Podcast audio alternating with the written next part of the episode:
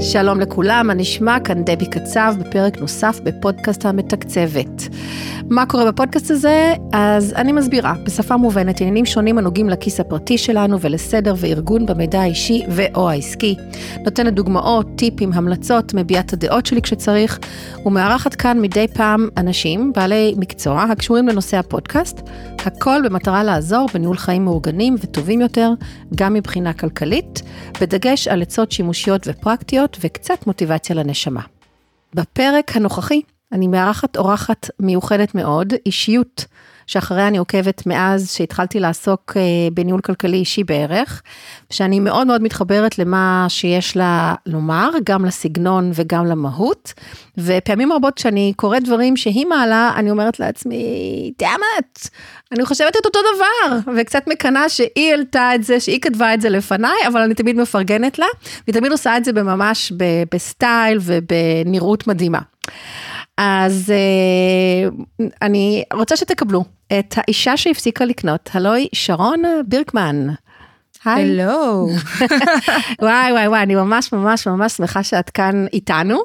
Uh, אז שרון, אנחנו, אני אספר למאזינים שאנחנו נדבר כאן על מספר נושאים, ובעיקר על הגישה הייחודית שלך לייעוץ כלכלי. Uh, אנחנו נדבר או נדון בעד כמה אנחנו באמת מסוגלים להשתנות בתחום הזה של ניהול כלכלי של עצמנו, כולל שינויים שהרבה פעמים אנחנו צריכים לעשות בהתנהגות הצרכנית שלנו, וגם על נושא נוסף שגיליתי ששתינו פריקיות שלו, של סדר במידע, סדר במידע האישי, העסקי. אני אשאל אותך מאיפה מגיע הצורך שלך, ואנחנו נדבר על גם מאיפה מגיע הצורך שלי להיות אה, כזאתי, וגם אה, נשאל אותך איך, איך את עושה את זה.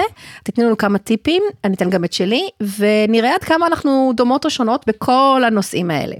אז שרון, קודם כל, כמו שאמרתי, ממש ממש כיף לי שהגעת עד אליי להקליט את הפרק הזה, שאנחנו עושות את זה פרונטלי. ולא אונליין, זה ממש, אנחנו נפגשות פעם ראשונה פיזית. נכון. אחרי כל כך הרבה שנים. נכון, הגיע אז, הזמן באמת. נכון, הגיע הזמן, טוב שיש את התירוץ של הפודקאסט, אגב, זה אחת הסיבות שאני אוהבת את הפודקאסט, שאני נפגשת עם אנשים, באמת, שאני רוצה להיפגש איתם, אז אה, נורא כיף. אז תציגי את עצמך למאזינים, למי שבכל זאת לא מכיר. טוב, קודם כל תראי, זה כבוד גדול להיות פה, סוף סוף אני, אני זוכרת את עצמי מסתכלת על, עלייך מעלה כזה פוסטים של הפודקאסט שלך ואומרת לעצמי, למה היא לא מזמינה אותי? למה לא אני? ואני, אז הנה הגיע הזמן. כאילו, האגו לא נותן אה, לפנות. בקיצור, האמת היא שאם את, אני, אני מתעסקת בנושא הזה של, של כסף נראה לי מאיזה גיל 11 או משהו, כי, כי כמו שגדלתי, אני עובדת מגיל 11, ו, והנושא הזה של מה אני עושה עם הכסף היה נורא נורא מעניין. עכשיו, מצד אחד התחלתי מאוד להתעניין בנושא הזה, you know, כי יש לך כסף, את צריכה למצוא מה לעשות איתו. ואת ילדה. אז קודם כל צריכה לייצר אותו קודם כל. לא הייתה שום בעיה לייצר אותו, הייתי מורה פרטית, שלך, הייתי כן. זה, הייתי זה. כן, כן, גם אני התחלתי בגיל 12 להיות uh, מורה פרטית. כן. למתמטיקה. אבוי. כן. הייתי מלמדת את החבר'ה בכיתה שלי ואת החבר'ה בשנים מעליי, זה היה לא, ממש לא, מצחיק. לא, לא, לא, תמיד אצלי זה היה קטנים יותר. אני חושבת שבסביבות גיל 14 כבר היו לי מורים שהעסקתי. אוי, טוב, את ממש יזמית. אוקיי, זהו, אז היה כסף, ואף אחד לא יודע להגיד לי מה לעשות איתו, זאת אומרת, אני באה מבית שבו לא היה כסף בהגדרה, יש לי אח נכה, ההורים שלי היו גם עולים חדשים באותו שלב וגם עברו את המשבר המאוד מאוד גדול כשאחי נולד, גם מבחינה תעסוקתית, זה כן. חתיכת משבר, גם מבחינה תעסוקתית, גם מבחינה אה, נפשית, הם לא, הם לא יכלו להיות שם בשבילי בשום צורה. ואת מוצאת את עצמך ככה, מתחילה להתעניין בכסף, ואז את גם מתחילה לקבל את הבקלאשים מאותם הורים שלא היו שם בשבילי מבחינה רגשית, והם כזה, מה את קמצנית? מה את כזה? זה, זה מלוכלך להתעסק עם כסף, זה, זה של יהודים. Okay. זאת אומרת, כי הם גם הגיעו עם המנטליות כן. הסופר סופר סופר גלותית והם הזאת. והם יהודים, הם אומרים את זה. יהודים, כן, כן, כן. זה ממש הייתה כזאת רתיעה מהנושא הזה, ו- וככה כל הזמן הייתה לי את הדואליות הזאת, את יודעת, מצד אחד אני צריכה להתעסק עם זה, זה מעניין. זה מעניין אותי, ואני גם צריכה, יש לי גם בעיות לפתור בשלב הזה, מצד שני. זה לא, זה, יש לי פידבקים מאוד מאוד שליליים מהסביבה שהיא, שהיא כביכול הכי קרובה אליי. Mm, זה מקום אה, לא פשוט להיות בו. זה מקום מאוד מאוד מורכב להיות בו. כן. אמ, ושוב, זה גם היה ה-90's, כשגדלתי, זאת אומרת, צריך לזכור שכבר היה טיפה יותר כסף, זה לא היה כמו... וגם היה את כל הצרכנות המטורפת שהתחילה אז. ואז התחילה בדיוק הצרכנות המטורפת, סוף האייטיז, תחילת הניינטיז, מתחילה, מתחיל לך הגל הצרכניסטי הזה. קניונים ו... קניונים ומותגים, ו- ויש, וכל מיני. ויש חשיפה לחו"ל וכל מה שזה בדיוק, משתמע. בדיוק, והתחלנו לייבא את תרבות הצריכה האמריקאית ממש בדיוק. אה, בצורה משמעותית, והתחילו כבר אנשים לטוס לחו"ל ולראות איך הצד השני נכון, חי, כן. נגיד. ואת ובבית המסרים שאני מקבלת זה תוציאי, תוציאי, תוציאי, בואי נקנה לך ליווייס. עכשיו אני ילדה שמנה, כן? הליווייס לא עולה עליי. זה קצת. לא, לא, הייתי ילדה שמנה, הליווייס לא עולה עליי. אה. בשלב הזה אני אומרת לאמא שלי, תעזבי, אני אלבש את השמט ובואי נחסוך את הכסף. היא אומרת לי, לא, את צריכה את הליווייס. למה? אבל זה מוזר, מעניין, כאילו, לא מוזר, אבל מעניין שהם היו כאלה עם כל המנטליות שהם באו ממנה שלא הייתה כזאתי. הם כאילו נשאבו קצת ל... בוא כן נהיה חלק מהחברה הצרכנית. להפך, הם נורא נורא, הם היו כל כך אה, הלומי, אה, אה, הלומים. כן. מהשלטון הקומוניסטי שהם רק רצו לעשות ההפך, הם רצו אצבע. הפוך, הבנתי. להכניס אצבע בעין ולעשות דווקא ולעשות... ובוא נקנה, אה, נקנה ונהיה חלק מהחברה הצרכנית. בוא נהיה זה, בוא נהיה זה. הבנתי. איך אתה יודע שאתה חי אם אתה לא קונה? Mm. אימא שלי הייתה אומרת לי את זה בקביעות. מה את אומרת? ואני כזה וואו, אומרת, לא יודעת, יש דופק, זה לא אמור להיות מספיק. מעניין שאת לא ירשת את אותה מנטליות. זהו, ששוב, היה לי איזשהו ויכוח פנימי עם עצמי בכל הסוגיה הזאת, בין מה, ש... מה שקיבלתי בבית, שזה היו מסרים מאוד מאוד צרכניים בסופו של דבר, ובין מה שאני הייתי צריכה, כי, כי קראתי את התחת, גם להפעיל מורים פרטיים, קורע את התחת, mm, נכון, בסופו של ניהול. דבר, כי את ילדה. את נכון. ילדה והם ילדים, ואת צריכה לגבות את הכסף, ואת צריכה לשלם להם, כי הם לא יחזירו לך אם הם... בגיל כזה צעיר, אימא'לה. זאת אומרת, את צריכה לנהל את זה בצורה נכון. מאוד מאוד אה, מסוימת. אז, אז התחלת להבין את הערך של כסף יותר, אה, בשונה ממה שהיה בבית. בדיוק. עכשיו, אצלם זה היה מאוד ברור, מפני שהם הגיעו ממדינת עבודה, שבה לעבודה אין ערך, כי, אין, כי אתה לא מתוגמל בהתאם לעבודה שלך, אתה מתוגמל כי אתה מתוגמל, ואתה עובד כי עובדים כרבותה. וזה ממש נפרד שם, ואת רואה שאין באמת קשר ישיר בין זה שצריך ללכת לעבודה, לבין זה שהעבודה צריכה להיות מתוגמלת היטב. אצלי המצב היה הפוך, אממ. כי אני מאוד רציתי לקבל תגמול בשביל העבודה שלי, וזה התחבר לי ישירות, כי היה ברור לי שכמה שאני מכניסה יותר מורים, זאת אומרת עובדת עם יותר ילדים, יהיה לי בסוף יותר כסף, פאן פאן. אוקיי. אוקיי. וזו הייתה דואליות מאוד אה, קשה, מאוד מורכבת לגדול בה, בסופו של דבר. אוקיי. Okay. אימא שלי אז... תהרוג אותי אם היא תשמע את הפודקאסט הזה, דרך אגב. היא תשמע? לא. היא לא בפייסבוק? היא לא בפייסבוק והיא שברה לעצמה את הטאבלט בפעם ה-700. אוקיי, אז יופי, אז אנחנו יכולות לדבר חופשי. אוקיי, ומה קרה בעצם כשגדל קצת יותר? כי אנחנו בעצם רוצות להציג אותך, עדיין אפילו לא אמרנו מה את עושה, אבל בואי נסיים את ה... נגיע גם לזה, הכל, הכל כתוב, הכל מתוכנן. קודם כל, הכל בילדות. נכון. הכל מתחיל בילדות. אנחנו עושים פה טיפול אה, פסיכולוגי. שם, טיפול נכון. פסיכולוגי זה זה. אה, כן. אה, עכשיו, ככל שגדלתי, מן הסתם, התחלתי גם, קודם כל עשיתי די הרבה תארים, כי הלכתי ללמוד basically כל מה שעניין אותי, גם יכולתי להרשות לעצמי ללמוד כל מה שעניין אותי, אז נחמד. אולי חוץ מרפואה. מבחינת ציונים. מבחינה מבחינת... כספית. אה. מבחינת ציונים לא הייתה לי בעיה, אמרתי, חוץ מרפואה שקיבלו אותי רק לאיזה באר שבע או משהו, אז ויתרתי. אממ. אמ, ובאיזשהו שלב השתלבתי בעבודה מאוד מאוד נחמדה כזו בהייטק, והתקדמתי שם, והגעתי לתפקיד די בכיר והכל, והיה לי בן זוג נחמד, שבהתחלה היה עובד שלי, ואחר כך התקדם בעצמו במקומות אחרים. היה לנו הכנסות נחמדות, היינו זה, ומסביבנו עוד פעם כל הצרכניזם הזה, כל התקנו, תקנו, תקנו. עכשיו, דבר אחד טוב שאפשר להגיד לגבי ההייטק, באמת, זה ש... הכל שם על השולחן, זאת אומרת, כשאת מדברת, את מדברת על כל התנאים שלך. לא רק על השכר, mm. את, גם מדבר, את גם מתמקחת על גובה הסיבוס, את מתמקחת על, על התנאים בפנסיה, את מתמקחת על הכל. לא כולם עושים את זה, אבל... אבל זה על השולחן, את יכולה כן. לעשות את זה, זה מקובל לעשות את זה, זה לא כמו בתעשיות אחרות או בתחומים אחרים, למשל אה, הוראה לצורך העניין, ששם הדברים האלה בכלל לא עולים, נותנים כן, לך מה שנותנים, הכל אחיד. יש חוזה קיבוצי ו... יש חוזה קיבוצי, ותהיי לי בזיימר גזעונות, מה שנקרא. אוקיי, אז אה, מה אז, קרה בהייטק? הייטק הייתה תקופה נפלאה, אבל שנינו ככה הכנסנו סכומים יפים ואנחנו גרנו בדירה משלנו, סך הכל שהייתה הדירה שלי בזמנו. אמ, ונשאבנו כזה לצרכניזם וזה, ואז הוא אומר לי, ואז אני מסתכלת. רגע, ההוא זה מי שהיום הוא... מי? בעלך? כבר אז הוא היה. אה, אה אוקיי, מיסטר ברקמן. מיסטר ברקמן, כן. כן. זאת אומרת, כבר אז הוא היה, מה זה כבר אז הוא היה? אנחנו עברנו לגור ביחד אחרי שבוע, ותוך חצי שנה כבר היינו לגמרי בכיוון של, של נישואים. חיים משותפים, כן. לא, לא, של נישואים ממש. אוקיי. אה, זאת אומרת, היה לנו מאוד ברור, תוך שנה התחתנו, היינו גם בהיריון בשלב שהתחתנו, כך, היינו. מצחיק, הוא היה בהיריון. לא, לא, אני גם אומרת היינו, זה בסדר. אמ, אז כן, אז גם הוא ככה נשאב, ושנינו כזה מנהלים בכירים בהייטק, לפחות המנהלת הבכירה והמתכנת הבכיר, מאוד צעירים. מאוד כאלה אנשים מוגשמים, אנשי קריירה, בלה בלה, כל, כל מה שנלווה לזה. Mm-hmm. והוא אומר לי, הדירה צפופה, אנחנו גרים ב-40 מטר, שני ילדים על הראש. ואני אומרת לו, אבל, ואנחנו כזה מסתכלים, ולא... החסכונות שלנו לא גדלים בצורה שהיית מצפה כי, כי אתם מוצאים הרבה היינו, על הצרכנות. כי הוצאנו הרבה על... בעיקרון הוצאנו הרבה על שימור סגנון חיים ש, שלא היה כל כך זה, מתאים כן. לנו. זה משפט יפה, כן. זה היה שימור סגנון חיים לגמרי, כי אם את רוצה לעבוד 14 שעות ביום, את חייבת לאכול בחוץ. איפה תבואי לבשל אחר כך? אין לך כוח לנשום, אין לך כוח לקנח את האף. אוקיי, אז מה קרה אמ, שם?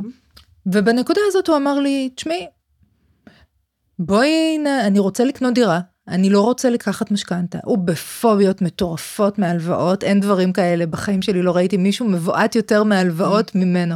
אמרתי לו, תשמע, יש לנו דירה, זה כבר התחלה, יש לנו איזשהו ערימת חסכונות, זה, זה נחמד. עשינו איזשהו חישוב, אמרנו, אוקיי, בוא ננסה לצמצם את ההוצאות. אפשר לעשות את זה, זה לא בשמיים. זאת אומרת, לא היה לנו איזשהו סכום עצום להשלים בשביל דירה משלנו. אבל זאת אומרת, בואי ננסה אה, לצמצם את ההוצאות, היה לך עכשיו פרטנר שהיה באותו ראש. הפרטנר שלי, מבחינתו, אסור להוציא כלום על שום דבר.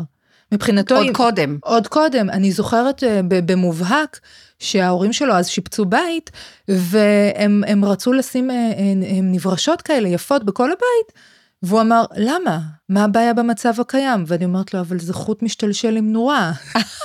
הוא ראה את זה כשיא הסטייל. ומבחינתו זה בסדר גמור לחיות בחדר שנראה ככה, זאת אומרת מבחינתו לא צריך שום דבר, ה basic של ה basic, את יכולה לישון על מזרון על הרצפה ולשים את הדברים שלך. זאת אומרת שאת היית זאת, את היית הצרכנית הגדולה בבית. אני כאילו הצרכנית בבית, את מבינה את האבסורד. אוקיי, אז בעצם את היית צריכה יותר להשתנות ממנו כדי...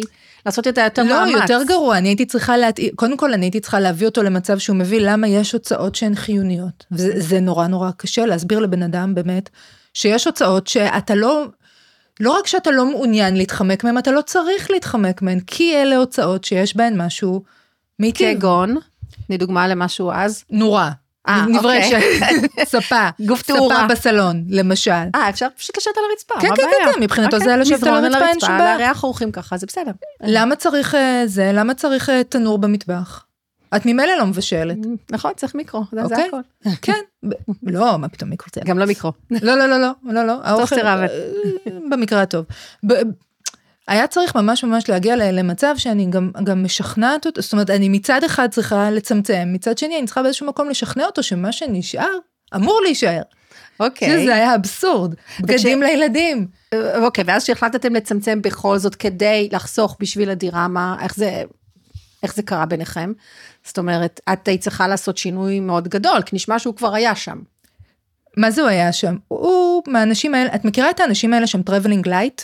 כן. שהם הולכים לכל מקום ויש להם שקית קופת חולים ובתוכה יש אה, כרטיס אשראי? אני מכירה ולא מבינה, כן. כן, אז הוא כזה, אז הוא traveling light גם בהוצאות. מה זה אומר? זה אומר שהוא מתקשר אליי, או שולח לי הודעה, אני צריך טישרט. ובזאת הוא סיים, ואז ההוצאה היא אה, עליי. אה, זה יוצא מהכרטיס שלי, את מבינה? זאת אומרת... אבל עדיין זה פול אחד.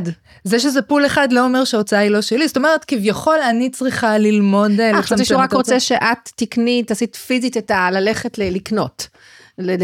לחסוך לעצמו את הטרחה הזאת. הוא חוסך לעצמו את הטרחה, ואז זה גם יוצא מהכיס שלי, זאת אומרת מהכרטיס שלי, ואז בסוף החודש אנחנו רואים את הכרטיס שלו אה, שיצאו בו 100 שקל ב... הבנתי. על הסיבוס, ואת הכרטיס שלי שיצא בו מה שיצא בו על כל מיני דברים. שחלק שלו. שחלק שלו, שחלק של הבית, שחלק של הילדים, שחלק של חשבונות. לא, מעניין, אבל הייתי בטוחה שאצלכם זה יהיה ממש מההתחלה פול אחד, זה לא משנה איזה כרטיס. לא, להפך, אצלנו זה, זה היה ממש הרבה שנים, היו על זה הרבה חיכוכים, אפרופו אם נדבר על זוגיות בהזדמנות, mm-hmm. זה בדיוק הנושא הזה, ש, שכביכול, אני ניהלתי את כל הוצאות הבית, הם כולן היו עליי, הם כביכול, כולן הוצגו כשלי, אבל זה לא נכון. היום זה כבר לא ככה אגב? היום זה לא ככה. אוקיי, אז מה קרה? בואי נמשיך, כאילו, איך, איך הגעתם בעצם לשדרג את הדירה על ידי צמצום הוצאות? אה, כמה זמן זה לקח? זה לקח בערך שנה. זה מעט, יפה. זה לקח בערך שנה, קודם כל כי היה ממה לצמצם. Mm. זאת אומרת, את יודעת, היה, היה מבחר שומן. לצמצם, היה שומן. לזה. היה גם וגם שום... היה לכם קל, כי הוא כבר היה שם. הוא היה שם, אני הייתי שם. את לא היית רחוקה משם, כי גם תיארת בילדות שלא. הבנת למה צריך uh, ג'ינס וגם באיזשהו מקום, עכשיו זה גם עוזר שאנחנו אנשים לא, את יודעת, אנחנו לא אנשים נורא נורא חברתיים, אנחנו לא מארחים הרבה. כן. אנחנו בסך הכל די אנשים מופנמים סגורים בעצמנו, אנחנו לא, לא מתים על יציאות uh, מרובות.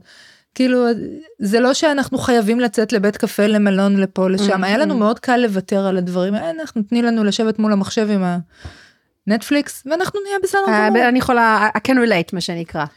כן. אז השנה עשיתם את כל הפשרות שנה וקצת עשינו למדתי קצת להתפשר למדתי גם הרבה. לא רק להתפשר, זאת אומרת, הפשרה הייתה החלק הפחות מהנה של כל התהליך, מן הסתם, כי כן. פשרה. החלק היותר מהנה היה לחדד מה חשוב לי ומה לא. ופתאום גילית שהרבה דברים שקודם היו חשובים. ופתאום גיליתי שהרבה דברים, כמו שאמרתי, אני שימרתי סגנון חיים שאני בכלל לא נהניתי ממנו. ומה, ובעצם, מתי הייתה הקפיצה להתחיל לכתוב על זה? כי ככה אני הכרתי אותך, שהתחלת לכתוב בדף שלך של האישה שהפסיקה לקנות, שהשם הוא כזה מדהים וכזה ייחודי שאי אפשר היה לא להתקל בו. התחלת לעלות שם בעצם, אה, ואז ככה אנשים גם יכירו, המאזינים יכירו מה את עושה. נעשה את האינטרו לתחום הזה. אוקיי, אז... אז התחלתי לעשות, עכשיו, אני זה הגיע רוצה... מתוך זה, סליחה רגע, זה הגיע מתוך זה שאנשים אמרו לך, וואו, שסיפרת סיפור נגיד לחברים, אה, על, על איך עשיתם את ה... את יודעת, בתוך שנה כבר חסכתם וקניתם, או זה הגיע מתוך... מה היה הדחף עכשיו להפיץ את זה לעולם? ובכן זה הולך ככה. כי זה לא היה כעסק. זה לא היה כעסק, בדיוק. זה היה נטו כ... כאיזשהו...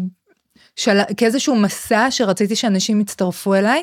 זה התחיל ככה, היה לי בלוג נעליים במשך המון המון שנים, בלוג נעליים נורא מצליח, נורא משגשג, נורא... מה זה אומר בלוג נעליים? כתבתי על נעליים ונכנסו לי 4,000 איש כל יום לקרוא את הגיגאי בנושאי נעליים. נעליים. איפה לקנות נעליים?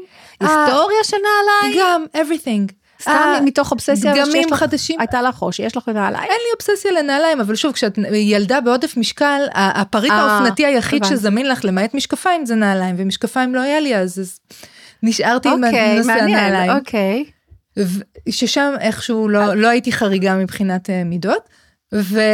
והיה לי בלוג על נעליים וכל יום היה עולה פוסט עם איזה תמונה של, נע... של, של דגם כלשהו עם כמה מילים על כמה זה עולה. שלא בהכרח קנית, פשוט ראית ברשת. איך, איך אני אקנה נעליים של 500 אירו? אה, לא, לא, לא, לא הבנתי שזה נעליים כאלה. אוקיי, גם נעליים כאלה, גם יותר עממיות. אוקיי. אה, אבל כן, כתבתי על נעליים וזה היה מאוד מהנה, ו- וראיתי שזה מביא אותי למקומות מאוד מהנים. זה מביא אותי, קודם כל זה מביא אותי גם למקומות מאוד קשים, כן? כי ברגע שאת כותבת על דברים יפים ואת חשופה לדברים יפים כל הזמן, יש לך איזשהו דחף גם שהדברים האלה יהיו בבעלותך. נכון. ולקח לי גם זמן לאבד את הנושא הזה שזה לא חייב להיות בבעלותי, והתחלתי להעלות יותר תכנים כאלה, וראיתי שאנשים פחות, פחות מתחברים, ואני אומרת, אבל אני במקום הזה בחיים, של, של לחשוב פעמיים, של לחדד את הזה. אנשים פחות מתחברים לכתיבה שלך על הפרדוקס הזה? או לא על לכתיבה על הפרדוקס, כמו ל... זאת אומרת, היא לא הייתה על פרדוקס, היא באמת הייתה כתיבה על, על איך אפשר עדיין לצרוך בלי לצרוך, אה. לצורך העניין, איך אפשר ליהנות מזה בלי לצרוך את זה פיזית. הבנתי. כי שוב, על זה אנשים פחות התחברו, אבל זה עדיין צורך שלך, כן לדבר על זה. אז הבנתי שהמסגרת שיש לי של הבלוג הזה, שאגב נקרא נעלולה, למי שזקנה mm. מספיק וזוכרת. הוא עוד ברשת? לא, 아. אה. הורדתי אותו באיזשהו mm. שלב, די. אמ, היא כבר לא שם, אני אה. כבר לא שם. אנחנו מדברים על תחילת שנות ה-2010, 11, 12? משהו כזה, כן. אוקיי. משהו כזה. אז הורדת את זה, הפסקת עם זה, ו... ו... אז עשיתי את מה שאני יודעת הכי טוב, פתחתי, אז היה פייסבוק, הייתי כן. אולי שנה בפייסבוק, עוד לא ידעתי מה לעשות איתו. אבל היה לי דף של נעלולה שלא כל כך uh, תפס, ואז פתחתי את האישה שהפסיקה לקנות, והוא תפס מהרגע הראשון. טוב, השם. הוא היה חד... כי הוא גם היה חדש, תחשבי על זה שלפני 12 שנה כש... כשפתחתי אותו יותר. אף אחד לא דיבר על זה. זה עוד לפני המחאה החברתית. זה עוד לפני המחאה, זה לפני הסולידית by the way, זאת אומרת mm. לפני שהיא תפסה כמו אש. כן. זה לפני הרבה דברים, ש, שהרעיון היה בוא נבחן מחדש את, ה, את הצריכה שלנו ו, ו, ונרגיע קצת, לא הרבה, לא שום דבר דרסטי, כן? כן, רק שהשם הוא דרסטי. השם הוא דרסטי כי שוב, כי יש סוג מאוד ספציפי של דברים שאנחנו אומרים זה לקנות. אממ. זה לא שאת משלמת חשבון ואת אומרת זה לקנות. זה לא שאת קונה ספרים לילד ואת אומרת לו זה לקנות. את אומרת לקנות, את התכוונת באמת את ה shopping. shopping, מה שנקרא, היה לנו התכתבות כן, על העניין הזה באיזה פוסט. הדבר הזה ממש שמשאיר אותך בתחושה שופינג כבילוי. שופינג כבילוי, שופינג כאמצעי להגדיר את עצמך, שופינג כאמצעי לפצות, שופינג mm. כאמצעי להראות, להוציא את העיניים לסביבה, שופינג כל מיני דברים, אנחנו עושים הרבה דברים עם השופינג הזה. Okay. אז, אז השם בעצם זה מה שהוא מרמז, על זה של האישה שהפסיקה לקנות את הדברים שלא צריך באמת לקנות, אם אני אקח את השם הארוך. שהפסיקה לקנות את מה שלא עושה לה טוב. Mm. ויש הרבה דברים ש, שאולי לא עושים לנו רע, אבל הם גם לא עושים לנו טוב באופן מובהק, you know. אתה יודע, שיגידו שבאמת לקנות אה, זוג נעליים ב-500 אה, יורו עושה להם טוב. את יודעת, אה, לפחות באותו רגע. באותו רגע. כן, כן זה, יש זה מחקרים העניין. מדהימים על זה, יש mm. מחקרים מדהימים שמראים ש... כן. ש... שמצב הרוח מאוד מאוד משתפר במהלך הקנייה וזה. רגעי, אבל זה, זה לא, לא רגעי לא, זה לא מחזיק עובר, מעמד. זה לא מחזיק נכון. מעמד, זה החיסרון של זה. זאת אומרת, נכון. יש, יש אפילו אחר כך post uh, purchase. זאת אומרת, בבתי ספר למנהל עסקים מדברים איתך הרבה על retail therapy, זה השלב הזה שאת הולכת ואת מרגישה. post purchase קוגניטיב דיסוננס. דיסוננס קוגניטיבי של אחרי רכישה. אחרי רכישה.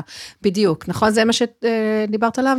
שלומדים בבית ספר לעסקים? במנהל עסקים מדברים על ריטל תרפי, על השלב הזה שאת מאושרת כשאת קונה. לא, אני ואני למדתי לפנייך, אני יותר מבוגרת ממך, ואנחנו דווקא כן, ולמדתי בדרום אפריקה, מנהל עסקים, שיווק, ואנחנו, אני זוכרת ספציפית את, ה, את המושג הזה של ה-post-purchase cognitive dissonance, של דיסוננס הקוגניטיבי, אולי בישראל, לא למדו את זה. בארצות הברית פחות, יותר מתמקדים בקטע הזה של הריטל תרפי מסיבות ברורות. ברור, כי יש שם את האינטרס הכלכלי. כי, כי זו מדינה שהיא מאוד מאוד צרכניסטית מטבעה. אז הדגש הוא יותר על הצרכניזם, אבל כמובן שאחר כך יש איזושהי נפילה מן הסתם, את גם יכולה לראות את זה, יש מרכזים מוחיים שנדלקים לך, נכון, זה דברים מדהימים, נכון. את יכולה לראות את זה. עשית על זה איזשהו פוסט, אני זוכרת. על זה, כן, עשיתי על זה פוסט באינסטגרם כן. כזה, ששמתי ממש... אה, נכון, נכון, היה מדהים. Mm. כן. שמתי ממש אה, ציורים של מה במוח נדלק כדי לעודד ומה במוח נדלק כדי לדכא. חפשו את הפוסט הזה באינסטגרם. תעקבו אחריי באינסטגרם, מה זה קשה לי שם? גם לי קשה שם, אבל זה גם כיף. אנחנו נשים את כל הלינקים בסוף. האמת שכן, כי, mm. כי אפשר לעשות שם כל מיני סוגים של תוכן, אז אני יכולה כזה לשחק ולראות מה יותר... גם מה יותר מביא תגובות, אבל בעיקר מה יותר מהנה אותי לייצר, מפני ש... אני חושבת שזה, אגב, אנחנו קצת סוטות, אבל זה הקטע, כן. מה שמהנה, זה בעצם מה שצריך לעשות, ולא מה שאומרים לך, חייבת לעשות ככה, אבל זה בקטע השיווקי. זה גם. נכון. אוקיי, אז הגענו לאישה ש... אה, שהפסיקה לקנות, תחילת שנות ה-2010-2011, לפני המחאה החברתית, ופשוט את זה, עשית את זה בשביל עצמך, יותר כדי לכתוב, כדי אולי גם ל... אה, לראות אם יש like-minded people שם, שחושבים כמוך, אה, זה גם עוזר לנו. שלא להיות לבד. כי את נורא לבד עם זה, כן. בסופו של דבר, כשכולם מסביבך קונים, ואת אומרת, לא, את מרגישה מאוד מבודדת בסופו נכון. של דבר. ואז למרות הצורך ש... שלך, שהוא לא ענק, אמרת קודם, לחברותה ולכל ה... לא, הצורך הוא לא ענק, אבל מצד שני, הבדידות גם היא לא סימפטית. נכון. זאת אומרת, יש פה איזשהו קו עדין שאת רוצה... כן. זה, והתחילו להגיע אנשים, אז באה אליי מישהי ואמרה לי, בואי נקים קבוצה ונעשה את זה. בהתחלה התחלנו כמו איזשהו אתגר 22, היא הייתה טבעונית, גם אני הייתי אז טבעונית. Mm. אה, התחלנו כזה כמו אתגר 22 לטבעונות, אתגר 22 לחיים יותר, אה, פחות צרכנים. 22 יום? זה... 22 יום. כן, לא, לא מכירה. 22 יום אמרתי לה, אני לא סוגרת את הקבוצה, שכחי מזה. אה, זה היה כאילו אמור להיסגר אחרי 22 יום? כן. וזה הקבוצה של ללא בזבוזים. של ללא בזבוזים בדרך לעצמאות כלכלית. כלכלית, שהיום היא כבר כמעט 50 אלף איש. ו... וואי, מטורף. וזה גם התחיל אז רק קבוצות של פייסבוק. התחיל אז רק קבוצות. שלא הכירו את זה, זה היה מאוד ייחודי. אז אה, באיזשהו מקום הם קצת עזרו לי, פייסבוק, כי הם הביאו לי את האנשים. הם חשפו אותי יותר, כי לא, כל פעם שהם משיקים פיצ'ר חדש הם עוזרים. להרבה מאיתנו, כן. במיוחד אלה שהתחילו מתי שגם את ואני, אני גם פתחתי את העסק ב-2011, וזה היה... פייסבוק מ-2007 בערך, אני הצטרפתי, וזה היה ממש בהתחלה, אז זה היה הימים ה... את יודעת שזה היה בשיאו, אז אין ספק שזה עזר. הם עוד, עוד היה חשוב להם חוויית הלקוח, באמת. כן, חוויית המשתמש. כן, ממש. אז בואי ספרי לנו, היום את בעצם, אה, יש לך מספר מוצרים, אחד מהם זה מאני, את, את בעצם קוראת לעצמך מאני תרפיסט או? אני קוראת לעצמי מאני תרפיסט, כן. אוקיי. כי אני חושבת ששוב, מכיוון שעברתי פה, את רואה איזושהי דרך ו- וגם בשילוב עם ההשכלה שיש לי, למקרה שזה לא... למקרה שלא דיברנו על זה, כן, לא דיברנו לא על דיברנו זה, על זה, אבל כן. למדתי גם כלכלה וגם פסיכולוגיה וגם משפטים וגם סוציולוגיה וככה הכל אמור להשתלב באיזשהו מקום אה, ביחד. ואני באמת יותר בגישה טיפולית, אני חושבת שהרבה מהדברים שאנחנו מתעסקים איתם בכסף, הם איזשהו סוג של מראה לנפש. נכון. אז אני, אני קצת קופצת, כי עכשיו אה, שאת אומרת את זה פה, אמ, אני, אני הייתי בתחושה שאת בתחום עצמו כעסק אה, שנותן גם ייעוץ, ליווי, הרבה מאוד שנים. ואת הפתעת אותי כשה... בתחקיר, מה שנקרא, שאמרת לי שאת בערך אה, רק מ-2018 ממש עושה את זה כ- כעסק. אז, אה, אה, אז זה גם משהו ש... אני כאילו ממש הפתעת אותי בדבר הזה, הייתי בטוחה שמ-2010-2011 שפתחת קבוצות, את עוסקת בזה. אז בעצם מה, מה הטריגר שאמר לך, קודם אוקיי? כל הייתי אז, עד, עד 2011 בכלל הייתי, ניהלתי בית תוכנה. היה לי דיי ג'וב, אז לא יכולתי. כן. פשוט זה היה דיי ג'וב גם לא, מהסוג המאוד מאוד תובעני. אוקיי, ומאוד טוב. ואחרי זה כשיצאתי לא, לא חשבתי על זה כ- כתחום עיסוק. אה, גם ובעיקר כי חשבתי שיש משהו מאוד אה, קשה לי ב- בלהיות כל כך אה, שקועה ב- ב- בחיים של אנשים אחרים. כן, זה לא פשוט. זה לא פשוט מש... אני בכלל. יכולה להגיד לך שזה לא פשוט בכלל. זה לא פשוט בכלל. והיו לי ילדים, כמו שאמרתי, היו לי ילדים. הילדים הקטנים היו קטנים היו- יותר. הילדים היו קטנים, אני הייתי קטנה. וחיפשתי, והקמתי איזשהו סוג של אה, חברה. שייצאנו כל מיני מוצרים ו- והיא הלכה מאוד מאוד יפה בסוף היא נסגרה ואחרי זה התחלתי לעבוד כ- כמנהלת שיווק ארצות הברית של איזו חברת קוסמטיקה. זאת אומרת התעסקתי בדברים שהם היו מאוד מאוד לייפסטייל. זה היה ממש תראי להתעסק בלייפסטייל זה כיף נכון. להתעסק בפריטים מעוצבים שאת מייצאת אה, כיף להתעסק בקוסמטיקה כיף אחר כך פתחתי מגזין, מגזינים שהתעסקו ב- ב fashion וכאלה כן, שהם היו כן, מגזיני סיפרתי על לקוחות. המגזינים. זה, זה גם, זה היה כיף, כיף, כיף, כן. וכל הזמן התעסקתי עם כיף, וזה ישב לי ככה בצד בתור איזה משהו שכשאני אהיה גדולה, כשאני אהיה מאופסת, כשאני אהיה רצינית, אני אתעסק בזה. ואז יום אחד הבנתי שדי, אני גדולה, אני כבר מסתכלת על 40, הלו. אה, אוקיי. הגיע הזמן אה, להתפקס כן, זה. קורה לנו בסביבות הגיל 40, כן. ממש, ממש, וכשזה קרה זה היה כמו, את יודעת, כמו פטיש שנחת לי על הראש, וההבנה שזה זה פשוט חוצפה, שיש לי את כל המדיות הנפלאות האלה, וכל מה שאני עושה איתם זה להתמרמר על אנשים שמגיבים לי. Hmm, seriously. אוקיי. שזה גם, יש לזה איזה אספקט fun לכשעצמו. כן, כן. אבל פחות, אז... אז אז החלטת ממש להתחיל לעסוק בזה בסביבות 2018, התחלת כן. לעסוק בזה ממש כ... לתת ייעוץ וליווי, קורסים, סדנאות, הרצאות, מה ב-2018 קרה? אז? יצאתי עם הרצאה אחת בודדה, שנקראה סדנת התקציב של האישה שהפסיקה אני לקנות. זוכרת את זה, כן. ו- ואז העסק תפס פחות או יותר כיוון של הרצאות, כי שוב, מאוד לא רציתי להיות כל כך שקועה בצרות של אנשים אחרים, זה הפחיד אותי באיזשהו מקום. בהרצאה זה יותר מנותק. זה, גם יש לך את הדיסטנס, גם יש לך התחלה וסוף. לתהליכים לא תמיד יש התחלה וסוף שהם לגמרי מוגדרים. נכון. תהליך הוא תהליך, בכל זאת, לפעמים צריך קצת יותר, לפעמים את צריכה לחזור אה, אחרי חצי שנה. תהליכים אוקיי. הם, הם יותר מורכבים. ואז איפה נכנס בעצם פה המאני תרפי, מתי כאילו ממש יצאת עם זה? אמ, יצאתי עם זה לדעתי ב-2020, אה, עם כשפנו הקורונה? אליי, כן. כן, כשפנו אליי ו- ו- ושאלו אם אני עושה ליוויים.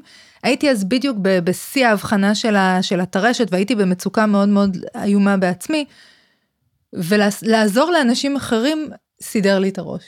Hmm, את זה יכולתי לעשות, גם, גם הכל היה בזום, זאת אומרת, זה לא כמו שהיה לפני זה שהיית צריכה באמת להחזיק משרד או להגיע ללקוח הביתה או זה. נכון.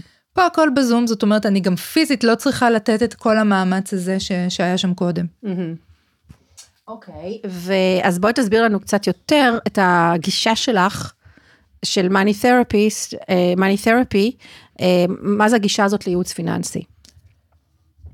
בגדול, מאני תרפי זה הרעיון הזה שאנחנו מביאים את כל השכלה שלנו לתוך ההתנהלות הכלכלית.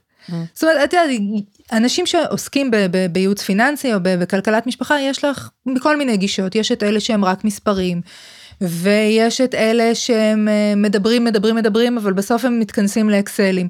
יש כל מיני גישות, יש כאלה שהם יותר אה, בעד אה, קיצורי דרך, פחות בעד קיצורי דרך, כל מיני שיטות, mm-hmm. יותר להפעיל את, ה, את המיועץ, פחות וכן הלאה. אני לוקחת את זה יותר לכיוון של טיפול, כי כמו שאמרתי, אנחנו מביאים הרבה מאוד מהדברים שיש לנו בראש, אנחנו מביאים את זה לתוך ההתנהלות הכלכלית שלנו. וזה לא תמיד שאנחנו מקבלים את ההחלטות הכלכליות, כי במרכאות לא טובות, שאנחנו עושים את זה כי, כי אנחנו סתומים או כי אין לנו ידע. לפעמים חסרים לנו כל מיני משאבים, אה, חסר לנו זמן, חסרה לנו איזושהי מיומנות. יש לנו איזה רעיון בראש כמו הרעיון שאימא שלי שתלה לי, שאם יש כסף צריך להוציא אותו. Mm-hmm. זאת אומרת, יש לנו כל מיני דברים שמניעים אותנו, וזה הכיוון שאני לוקחת. או, לפעמים, או יש כל מיני, אה, כלכלה, בכלכלה התנהגותית מדברים איתך על כל מיני הטיות. אז לפעמים את זוכרת את הפריט מידע הראשון שראית, ולפעמים את זוכרת את האחרון שראית, ולפעמים יש לך איזושהי הטיית קיבוע מחיר, שזה כמובן, אה, זה האינטרס של כולם, כן? ש, mm. שיתקבע כן. לך איזשהו מחיר בראש. אוקיי. Okay. אז כמו שאני מבינה את זה, כסף זה עניין שיש לו גם היבטים רגשיים, גם היבטים נכון. התנהלותיים, לרוב את שניהם, וצריך לטפל גם בהם. עכשיו, זה לא אומר שכל בן אדם ש, שצריך איזשהו סיוע בהתנהלות הכלכלית שלו, צריך לבוא אליי ולעשות עכשיו טיפול, סטייל טיפול דינמי עשר שנים אה, פסיכולוגיה, mm-hmm. לשכב על הצפה ולהאשים את אימא. לא, יש אנשים שמתאימים להם דברים שונים, אבל ממה שאני רואה, הרבה מאוד פעמים אנשים באים מסיבה אחת, ובסוף מסתבר שזה, שהבעיה שלהם נמצאת בכלל במקום נכון. אחר. ובמקום הזה צריך לטפל. עכשיו, אבל את לא מוגדרת כמטפלת, כלומר, אה, יש לך, יש לך איזשהו, חוץ מניסיון, שזה הרבה, אה, יש לך איזשהו, אה, לא יודעת מה, איזשהו תעודה כמטפלת במשהו ספציפי, כי אני יודעת שעליי למשל, אני יכולה לעשות הרבה דרך הייעוצים ודרך המספרים ובדיבורים מסביב, אבל אני גם יודעת שיש דברים שאני, אין לי את המיומנות ואת הכלים הנכונים כדי לעזור עד הסוף. בקטע הרגשי או הפסיכולוגי, ואז אני כן מפנה לאיש מקצוע, כי אני יודעת את הגבולות שלי. אז איפה הגבולות שלך מתוקף הידע המקצועי שלך? הגבולות שלי הם כאלה, קודם כל יש לי איזושהי תעודת מאמנת אם זה משנה. אה, אוקיי, לא ידעתי. אוקיי. כן, כן, עשיתי אותה באינטרנט ב-200 דולר, כי הרגשתי שיש לי מספיק, שוב, למדתי פסיכולוגיה, ולמדתי כן, סוציולוגיה, ולמדתי כלכלה. לא, למדת הרבה דברים שהם מהתחום הזה. יש לי איזשהו סוג של uh, גיבוי mm. למה שאני עושה, אבל כן, אני לא פסיכולוגית קלינית במובן זה שאת לא תבואי אליי עכשיו לשיחות ואני אוכל לתת לך אותם, אני לא רשומה בפנקס הפסיכולוגים, או איך שלא קוראים לרשימה הזו בימינו. לא. אז כמובן שאם אני רואה בעיות שאני לא, שהן גדולות עליי, שהן לא לפי מידתי, בוודאי שאני אפנה אנשים החוצה. Mm-hmm. אבל בדרך כלל זה לא המצב. בדרך כלל, קודם כל יש דברים שהם היגיון בסיסי. התנהלות יומיומית, או איזשהו חוסר איזון בחיים כזה או אחר, אלה דברים שהם ממש ברמת ההיגיון הבסיסי, וברגע ששמת להם את האצבע, אז כן. הם שם ואי אפשר... צריך לזהות את זה, ולפעמים, בדיוק. ברגע שאת מזהה את זה, אז הבן אדם אומר, וואלה, נכון. נכון. וממשיכים הלאה. אם את, אם, עכשיו יש לנו כל הנושא הזה של עומס רגשי וכל הדברים האלה שאני מטפלת בהם המון. ושוב, הדברים האלה זה, זה הרבה, הרבה מאוד uh, מהסוג ש...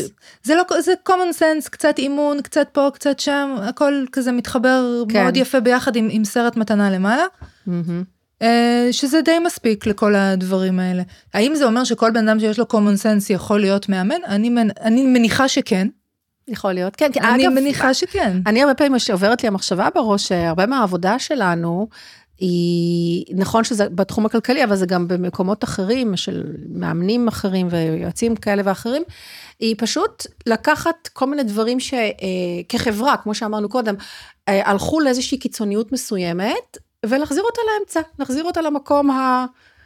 איפה שהם אמורים להיות, שבגלל כל מיני באמת לחצים של, עוד פעם, של חברת השפע ושל כל מיני דברים כאלה, אנחנו כאילו פתאום אנשים מסוימים מוצאים את עצמם, את יודעת, באיזשהו קצה, ואנחנו צריכים לאט לאט להביא אותם למקום ה... את יודעת. שהם רוצים למק... להיות בו. למקום שכולנו רוצים להיות בו, למקום הרגוע, לנקות את כל ההשפעות מהחברה, מהמשפחה, מכל מיני דברים שהם התעקמו איכשהו, וצריך להחזיר את זה לאמצע. מבינה מה אני אומרת? בדיוק. שזה, כש, וברגע שנמצאים, אנשים אומרים, רגע, איך, איך, כאילו, איך נתתי לעצמי להגיע לקצה הזה? איך אני נסחפתי אחרי החייבים לנסוע לחו"ל חמש פעמים בשנה, וחייבים וחייבים וחייבים? כאילו, איך נתתי לזה? ו- ואנשים לא שמים לב שהם נסחפים, וזה המקום שלנו, כי הרבה מעבר רק למספרים ולניתוחים, זה בקטע הכלכלי אני מדברת, זה פשוט באמת להביא אותם בחזרה לאיזשהו מקום שפוי כזה של, של, של לא בקצוות. את מבינה למה אני מתכוונת? לגמרי. כי שוב, אנשים נסחפים, נסחפים, נסחפים, עכשיו זה קורה מכל מיני סיבות, זה קורה ממגיע לי, היה לי לא מזמן פוסט על מגיע לי, נכון. כזה mm. ואחר, יש כל מיני סוגים גם של מגיע לי, יש מגיע לי שמגיע באמת כי מגיע לי, ויש מגיע לי של ריצוי חברתי, של אני מצפה, אני, יש לי סטטוס כזה וכזה, אז אני מצפה גם ליכולת כלכלית כזאת וכזאת, ובארץ זה לא תמיד עולה בקנה אחד. Mm. ויש כל מיני סוגים של מגיע לי, אפשר לדבר על זה בהזדמנות. אבל הרעיון הוא שאנשים נסחפים, נסחפים, נסחפים עם כל הדברים האלה, עם כל הלחצים האלה, ואחר כך הם לא יודעים איך לחזור. זאת אומרת, נכון. הבעיה היא לא בזה שהם נסחפו, הבעיה היא שכשהם מסתכלים אחורה, הם אומרים לעצמם, מה? כאילו יש ים ויש בו גלים ועכשיו איך אני חוזר אחורה בכלל. אז אנחנו, באמת... ואנחנו הספינת הצלה, סירת הצלה שלהם באיזשהו מקום. נכון, הגלגל הצלה. באיזשהו מקום. להביא אותם בחזרה למקום, שכשהם שם הם פתאום מבינים איפה הם היו קודם. שזה עושה להם שכל, שזה נוח להם. בסופו של דבר שהם לא מרגישים שהם צריכים הרי מה שקורה כשאתה נסחף נסחף נסחף בסופו של דבר אתה אתה מרגיש שאתה חייב להישאר במרוץ. נכון. למה? כי נסחפת. נכון. כי עכשיו... כי לבד גם קשה. כי קשה וכי אתה לא יודע להוציא את עצמך משם. והמרוץ הזה בסך הכל מכיוון שכל הזמן אומרים לנו שצריך אותו שצריך להיות שם. נכון. ההיסחפות הזאת היא חלק מהמרוץ, זאת אומרת, היא נועדה לחשק אותנו באיזשהו מקום יותר לתוך זה, המרוץ. נכון, כי זה לטובת, ה, עוד פעם, לטובת החברה, הלחצים מה, מה, מהעולם הצרכני, שהם לחצים לא פשוטים. לא. של אושר זה קניון ובוא תקנה וכמה קל להיות מאושר, וואי אנחנו מתות על זה, אה? אוקיי, אז מאני תרפי בעצם, אה, עכשיו אם מישהו נגיד רוצה לבוא ובעיקר להתמקד בגרפים ובאקסלים ובטבלאות, זה גם משהו שאת עושה? אני עושה והוא מוזמן, mm-hmm. אבל אה, יכול להיות שבמקומות אחרים הוא יקבל את אותו מענה, אז הוא לא חייב. אוקיי, זאת אומרת שסביר להניח שמי שיבוא אלייך צריך לדעת ש... הרבה מהתרפי באמת נכנס פה. הרבה מהתרפי נכנס, ואני גם יכולה להגיד לך שהרבה פעמים אנשים פונים אליי והם ככה שופכים את כל, את כל הסיפור שלהם ואני אומרת אבל אתם צריכים יועץ זוגיות אתם לא צריכים אותי mm, בכלל ואומרים אבל אני מחפש יועץ פיננסי. כן. אני אומרת לא הבעיה שלך היא לא פיננסית. אחר כך תבואו אליי. טפלו בבעיה הזוגית ואני נכון. אז א' אני אשמח להפנות ליועצים זוגיים ליועצת זוגית אם אתם רוצים אבל הם, הם ממש כועסים עליי. זאת אומרת mm. אני שמה לב שכשאני אומרת את זה לאישה היא אומרת לי נכון. ואם אני אומרת את זה לגבר הוא אומר לי לא נכון. Mm, כן כן מכירה. וזה נורא מוזר הרבה פעמים העניין הזה. ואני חושבת שבסופו של דבר כשאם בא לך איש מקצוע ואמר לך אל תיקח אותי קח מישהו אחר מתחום אחר. צריך לתת לו את כל הקרדיט על זה שהוא לא... אני כל כך איתך. אני באמת השיחה, מה שאני קוראת לשיחת הכוונה טלפונית שאני עושה באמת אה, לפני שאני אפילו נותנת הצעה, אה, זה בדיוק לזה זה נועד, כדי שאני אוכל לראות אם באמת הם צריכים אותי, או להפנות לאיש מקצוע אחר. ואני באמת הרבה פעמים אומרת, אתם לא צריכים אותי, אתם צריכים XYZ, או אתם צריכים אותי, אבל לא בתהליך, או אולי לא עכשיו. אם אני שומעת שיש להם שני תינוקות קטנים, ויש להם אפס זמן בכלל להיכנס לתהליך שהם רוצים, אני גם יכולה להגיד להם, תחזרו אליי עוד חצי שנה כשיהיה לכם קצת זמן, כי יש לכם פה גם עבודה. זה לא רק אתם באים אליי, שופכים והולכים הביתה, יש גם עבודה בבית, זה, כלומר, בדיוק. אז הרבה פעמים אני גם, אז הדבר הזה הוא מאוד, אה, עכשיו מי שמקשיב, כן, ורוצה ללכת לייעוץ אה, כלכלי, אז תבינו את הדבר הזה, זה לא שאנחנו לא רוצים אתכם, אנחנו מאוד רוצים אתכם, אבל אנחנו רוצים שתבואו לבן אדם הנכון ובזמן הנכון. הטיימינג פה הוא גם מאוד חשוב בעיניי. כי בסופו של דבר אנחנו, אנחנו רוצים, רוצים שיצא נכון, מזה משהו. נכון. זה לא חוכמה לבוא אלינו, לעשות איזה אקסל וזהו. נכון, וזה באמת זה לא עבודה. זה לא מהות התהליך. זה, זה, זה בשונה, ואני לא רוצה אני לא, לזלזל חלילה, אבל זה שונה באמת מ... מ נגיד טיפול פסיכולוגי, דיברנו על זה קודם, שזה באמת, גם שם נדרשת עבודה בין הפגישות, אבל יותר עבוד, עבודה עם עצמך.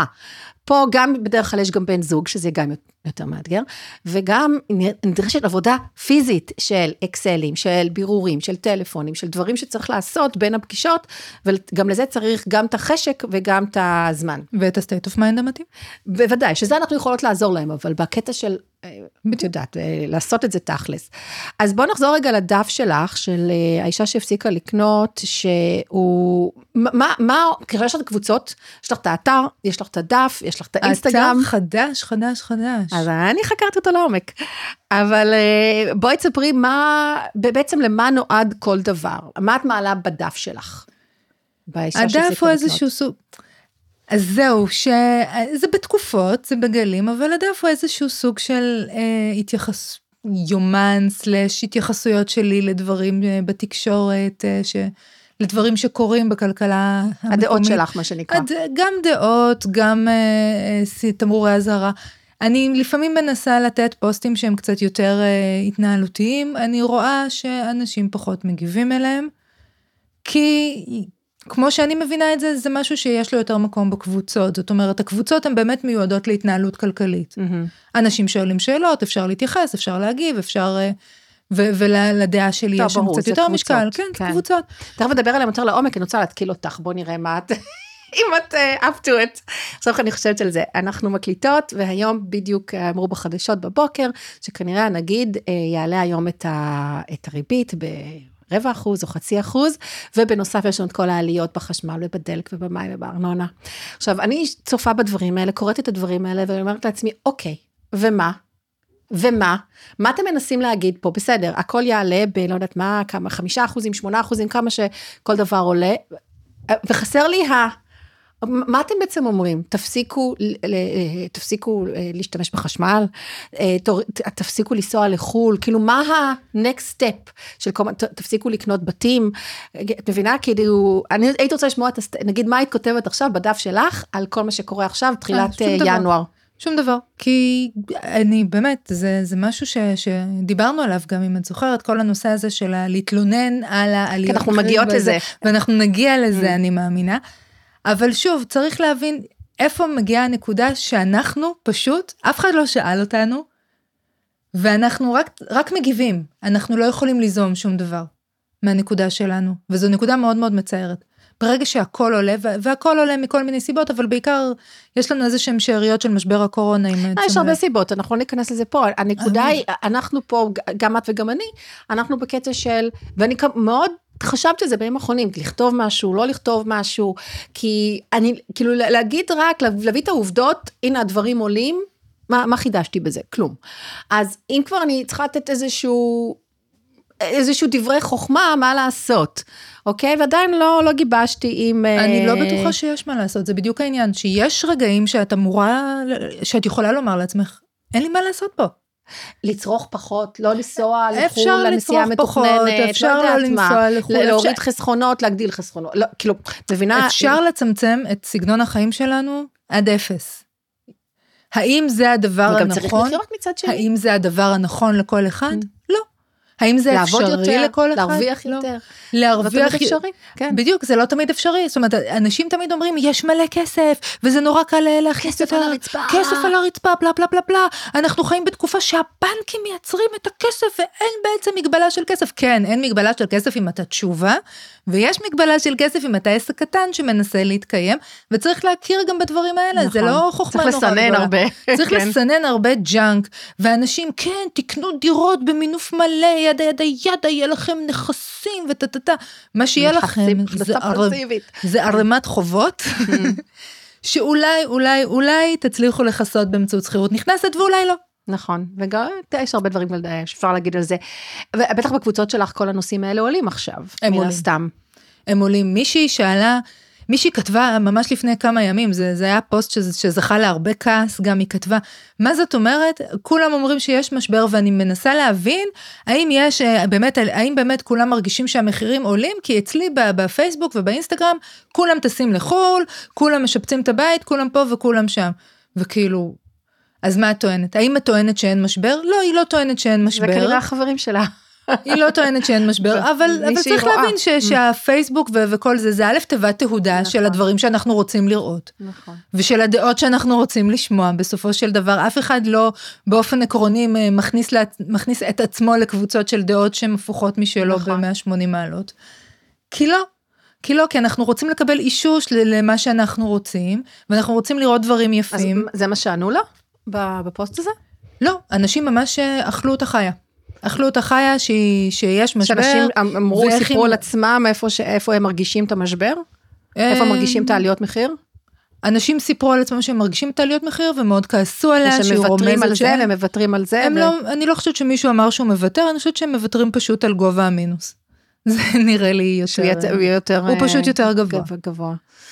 שזה גם כן בעיה, זה שישראל מכורה למינוסים זה גם בעיה. את יודעת מה הייתה הקונטרה שלי? העליתי אתמול בערב פוסט בפייסבוק, ואני באמת משתדלת לעלות יותר, וזה קשה לי באישי, אה, אבל אני באמת מאוד, מאוד מנסה, אה, על זה שבאמת ראית את המרפסת כשבאת לפה, שעשינו באמת שינוי מבחינתי מאוד גדול, והוא עלה לנו אפילו פחות מ-200 שקלים. כי מכרנו, באמת התאמצתי, זה עבודה. התאמצתי למכור את הסט אה, מרפסת שהיה לנו קודם, סט ישיבה, מכרתי אותו ב-700 שקלים, וכל מה שקנינו, וכולל צמחייה, וכולל אה, אה, אה, כיסאות ו- ו- ושולחן כמו שרצינו, כזה סגנון בית קפה, עלה הכל ביחד משהו כמו 900, זאת אומרת, בסופו של דבר, כל הדבר הזה, רציתי להראות שאפשר במעט כסף, טיפה מאמץ ומעט כסף, לעשות שינויים מאוד גדולים. וזה, אני חושבת, המסר כל הזמן, וגם אני רואה את זה אצלך, שתחשבו אחרת, תחשבו אחרת על כל דבר לפני שאתם מוצאים, ולא לא כל דבר צריך לפתור בלהוציא עכשיו אלפי שקלים. לא כל דבר גם צריך לפתור בקנייה, יש דבר, הייתה לי הרצאה שרצה המון המון זמן, יחסית לזה שהייתי חולה ברוב הזמן הזה, אבל היא רצה המון זמן, אה, שנקראה אלטרנטיבות לקנייה. Mm. והרעיון היה שאנחנו לא חייבים לקנות כל דבר. עכשיו כמובן שככל שיש לך יותר שירותים ציבוריים שאת יכולה להסתמך עליהם, את יכולה לקנות פחות דברים. אבל פה מה לעשות? אין כמעט. ועדיין יש אלטרנטיבות לכל דבר, יש לפחות לקנייה בחנות מיד ראשונה. נכון. יש מלא מלא אלטרנטיבות, בין אם זה לקבל, בין אם זה לשכור, בין אם זה לקחת, כל מיני דברים. יש המון קבוצות גם למסירה היום, ואגורה, וכל בדיוק. אלה שאפשר גם, אם זה במצב טוב, לא תמיד זאת, זה הפתרון, אבל אני אומרת נכון. שיש הרבה פתרונות שאפשר, אז זו, זו הייתה הריאקציה, התגובה שלי לנושא הזה, להראות שאפשר, לא כתבתי את זה, אבל זה היה כאילו, זה היה הרמז שלי, שאפשר לעשות שינויים שמאוד חשובים לנו ומאוד טובים לנו גם בנפש, במעט כסף. אוקיי, אז בעצם בוא נדבר קצת יותר על הקבוצות. אז התחלת, ב, התחלת את ושותפה אמרת, נכון? כן. ולא, ללא בזבוזים בדרך לעצמאות כלכלית, ואז נוספו עוד קבוצות שהן שהן, וואו, אני לא זוכרת, אבל יש לנו את מטבח ללא בזבוזים, מבצעים ללא כן, בזבוזים. כן. ללא בזבוזים נדלן, בדרכים. ללא בזבוזים בדרכים, נדל"ן ללא בזבוזים, והכנסות נוספות ופסיביות. וואו, זה המון קבוצות. זה המון קבוצות, לא כולן פעילות באותה מידה לצערי. יש שם איזה שש. שש קבוצות, וואו. יש שם איזה שש, ויש לי גם את הקבוצה שלי, שאני עוד לא סגורה על מה לעשות איתה, שנקראת מאני תרפי. אה, יש לי גם קבוצה? היא קבוצונת. אוקיי. שכרגע לדעתי אין בה כמעט אף אחד. קבוצה סודית? היא היא יותר הקבוצה שבה אני עושה טסטים עם עצמי. לא, אני... אבל היא סודית, כאילו, היא לא פתוחה להתחברות, אז היא סודית. אמ, לדעתי היא סגורה, אבל אני לא בטוחה. אוקיי, כאילו צריך לבקש להצטרף, אפשר למצוא אותה, אבל צריך לבקש להצטרף. לדעתי, כן. אוקיי. לא, לא סגורה על מה, מה הסטטוס שלה, הרבה זמן לא התעסקתי איתה. אוקיי, אוקיי, אז אולי עכשיו אה, כן. אוקיי, ולכל קבוצה יש איזו אישיות משלה? לכל קבוצה יש אישיות, קודם כל היה חשוב מאוד, אה, מפני שהתפיסה שלנו כשהקמנו את ללא בזבוזים המקורית, אה, בדרך לעצמאות כלכלית, הייתה שהקבוצה היא קבוצה ללימוד, קבוצת mm. לימוד. היה חשוב שלא נפתח שם לא דיונים על מה לעשות אם, אם נתקעתי עם שתי עגבניות שרי וקישור, היה חשוב שלא נפתח דיונים על איפה הכי זול לקנות את זה, או איפה הכי זול הוט, או יש לי מה, איזה ביטוח רכב כדאי, היה מאוד מאוד חשוב שהדברים יישארו כמו שהם, ולכן הקבוצה הזאת מיועדת להתנהלות, להשכלה פיננסית, לדברים כאלה. ואחר כך פתחנו כל מיני קבוצות בנושאים שמעניינים אנשים, למשל מטבח ללא בזבוזים, מיועדת בגדול לאנשים שנתקעו עם, למתכוני שאריות, לאוכל זול, לדברים כאלה. Mm-hmm. ממש עכשיו עלתה שם איזה, עלתה שם מישהי פוסט וכתבה, אני מכינה ארוחות בשלושה שקלים לארוחה, זה כולל מנה בשרית, אמנם בשר מאוד זול, ו- ופחמימה וזה, ואני תזונ... היא תזונאית, היא למדה תזונה, זאת אומרת, היא עושה את זה בצורה מאוד מאוד מודעת ומחושבת, סבבה. אה, אנשים נתקעים שם עם חצי קישור ו- ו- mm. ורבע חציל, והם באים לשאול מה לעשות, וזה מצוין. כן. למרות ששוב, לפעמים זה, זה ממש לא cost effective הסיפור הזה, זאת אומרת, לפעמים את מסתכלת על זה ואת אומרת, תיקח לך יותר מאמץ זמן, ו- כן. וזמן והכל להציל את הרווח הציל הזה מלזרוק אותו לפח, אבל זה עדיין, זה, זה מפעיל לך את המיצים היצירתיים. עוד פעם, למצוא את האלטרנטיבות. למצוא את האלטרנטיבות ו- ולחשוב ותגידי, על דברים אחרים. שרון, זה קבוצות ללא פרסומים, כלומר, אין שם ממומן על ידי, או פרסומות, או דברים כאלה של גופים שנגיד, כי בקטע של המטבח, יש גופים שיכולים להתחבר לזה, למשל. אבל הם לא רוצים. אה, לא כי זה כאילו נגד? כי אנחנו... לא, זה יכול להיות גם כל מיני עמותות, שזה פחות רלוונטי אולי, כל הקטע של... לא, עד, בואי נגיד ככה, עד היום הקבוצות שלי לא קיבלו... לקט ישראל וכל מיני דברים כאלה. הם מוזמנים. הם מוזמנים, וגם חברת נינג'ה מוזמנת, יותר מבחור. המוצרים שלהם באמת נהדרים. אני חושבת שדווקא חברות שיקחו את זה לכיוון הזה, לא, לא יפחדו, שהקבוצות האלה זה ללא בזבוזים, אז לא ירצו לקנות את המוצר שלי. לפעמים דווקא עובד ההפוך על הפוך, ברגע שמבינים שמוצר X, אני לא אגיד עוד פעם את השם, יכול מאוד לשמש כדי אה, אה, לבזבז פחות מזון, לזרוק פחות מזון במטבח, אז דווקא אנשים כן ירצו לקנות את המוצר הזה כדי להשתמש בו להאריך את חיי הפרודוקטים. אז אה, אני, יש פה חשיבה שיווקית אחרת. א', כן. אני רק רוצה להגיד שלא כל רכישה של פריט היא בזבוז. זאת אומרת, הגישה הזאת... בכלל המילה בזבוזים המילה הזאת מוציאה אותי מדעתי. גם אותי. גם אותי.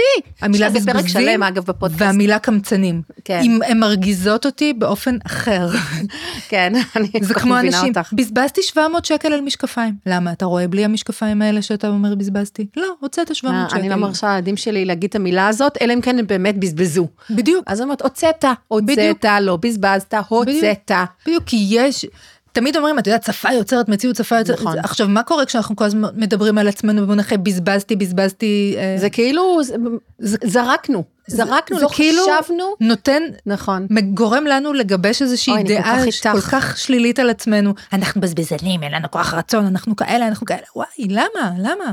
כן, לא, לא, זה מילה נוראית. מילה נוראית. אוקיי, אז הקבוצות, אה, שאני חושבת שאני נמצאת ברובן, אם לא, אני, אני אסתכל. אה, מאני בלוג, יש לך את המאני בלוג, שזה... כן, אני בלוגרית, נו, היה לי בלוג מעליי. את באה מכתיבה בסופו של מכתיבה. דבר. אוקיי, אז, אז לפעמים דברים עולים שם, לפעמים דברים עולים בדף של האישה. דברים עולים כל מה שעולה במאני בלוג עולה בסופו של דבר גם ברשתות, זאת אומרת הזמנה למאני כן, בלוג לקרוא מה העניינים. אוקיי, כן. זה שער כניסה. ויש לך את המגזין, שאני גם מגזין. כתבתי בו. שכתבת בו, וזה היה ממש כיף. כן, אני... זו הייתה פעם ראשונה שביקשתי ממישהו לכתוב לי משהו למגזין, זה היה מאוד נעים. אז תמשיכי לעשות את זה לאחרים, אם זה רלוונטי, את יודעת, נושא טוב. כי שוב, כי אני ממגזינים. כן, זהו. אני מגיעה ממגזינים. המגזין הוא נקרא אה, אה, כסף וכו'. נכון. כי שוב, כי אנחנו מסביב, אנחנו לא על הכסף בהכרח, אנחנו מסביב. רגע, בוא נגיד שכל גיליון מוקדש לנושא, נכון? נכון? אז זה מגזין לסבר. חודשי, והקונספט שלי היה כמו מגזין עיניים כזה, mm. שכל, אני נורא mm. אוהבת אותו, אף פעם mm. לא היה לי מנוי, אבל mm. אני מאוד אוהבת אותו, ותמיד uh, הסתכלתי עליו, אמרתי, כשאני אהיה גדולה אני רוצה כזה, עכשיו מה זה כזה? בתחום שלי זה, זה לקחת כל פעם נושא נכון. אחר, ובאיזשהו מקום לפרק אותו. ל... ועשית גם אגב גיליון על משקפיים. עשיתי גיליון על משקפיים, כן. עשיתי גיליון על משקפיים, כי אני ממושקפת, וכרגע אני צורכת שלושה זוגות במקביל. וואו. כן, כן, כן, כי קשה לי מאוד עם אור, אז לפעמים אני יושבת עם משקפי שמש בהירים בבית, זה וואו. משהו אבסורדי לחלוטין. ותגידי, אמ, זה יוצא כל חודש את אומרת? כל חודש. ואת רוצה להגיד לנו על מה את עובדת החודש, בינואר 23, או שזה עדיין אה, סודי? אני כן, אומרת שאת לא מספרת מה הנושא. אני לא אוהבת לספר, אבל אה, מגזין ינואר יוקדש להונאות. כל מיני סוגים של הונאות. הונאות ברשת בעיקר? הונאות ברשת, הונאות בכרטיסי אשראי, בסמסים, בצ'קים, כל מיני דרכים לרמות אותנו. אחלה, הולך להיות אחלה, אחלה, אחלה. וואי, אחלה נושא, והרבה כן. תחקיר גם. המון, אבל את רוב התחקיר, רוב התחקיר הוא כבר מאחוריי, אמ, אבל כן, ואת יודעת מי הקורבנות העיקריים? אנשים מבוגרים. אנשים מבוגרים או אנשים צעירים מאוד. נכון, הקצבות. תמיד הקצוות. אני, אני אומרת לאמא שלי, את לא לוחצת על כלום בלי לשאול אותי, לא בוואטסאפ, לא ב-SMS ולא במייל. תשאלי אותי ותעבירי לי או תראי לי, אל תלחצי. את יודעת, הבן שלי עכשיו, ממש עכשיו, הוא, לכבודו יש את גיליון מעבר הדירה הראשון, כי כן. הוא עכשיו יצא מהבית ויש לו כרטיס אשראי ראשון. והוא מקבל כל מיני אסמסים והוא מפחד לפתוח אותו, מקבל אסמסים מחברת האשראי, מקל, והוא שולח לי, אני יכול לפתוח את זה, לא יכול לפתוח את זה. כי חינכת אותו טוב. כי הוא מפחד, כי הפחדתי אותו למוות לא לפתוח שום דבר, ואם יש לינקים, לשאול אותי. עכשיו נכון. בסוף אני מניחה שהוא ילמד איך מזהים שזה אמיתי, נכון, שזה לא אמיתי וזה. גם תלמדי אותו. אבל זו למידה, זו למידה. כן. אוקיי, אז, אה, אז זה טוב, זה ככה, אני חושבת שזה גיליון שיצטרך להגיע באמת אה, בעיקר, כמו שאמרנו, לצעירים וליותר מבוגרים, מצוין.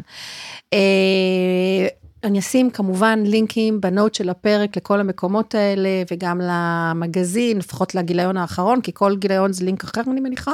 או זה הכל במקום אחד? אפשר לראות, הכל מרוכז במקום אחד. אוקיי, אז אני אשים לינק לדף המרכזי, ובואי תספר לנו עוד קצת איך עובדים איתך היום בפועל.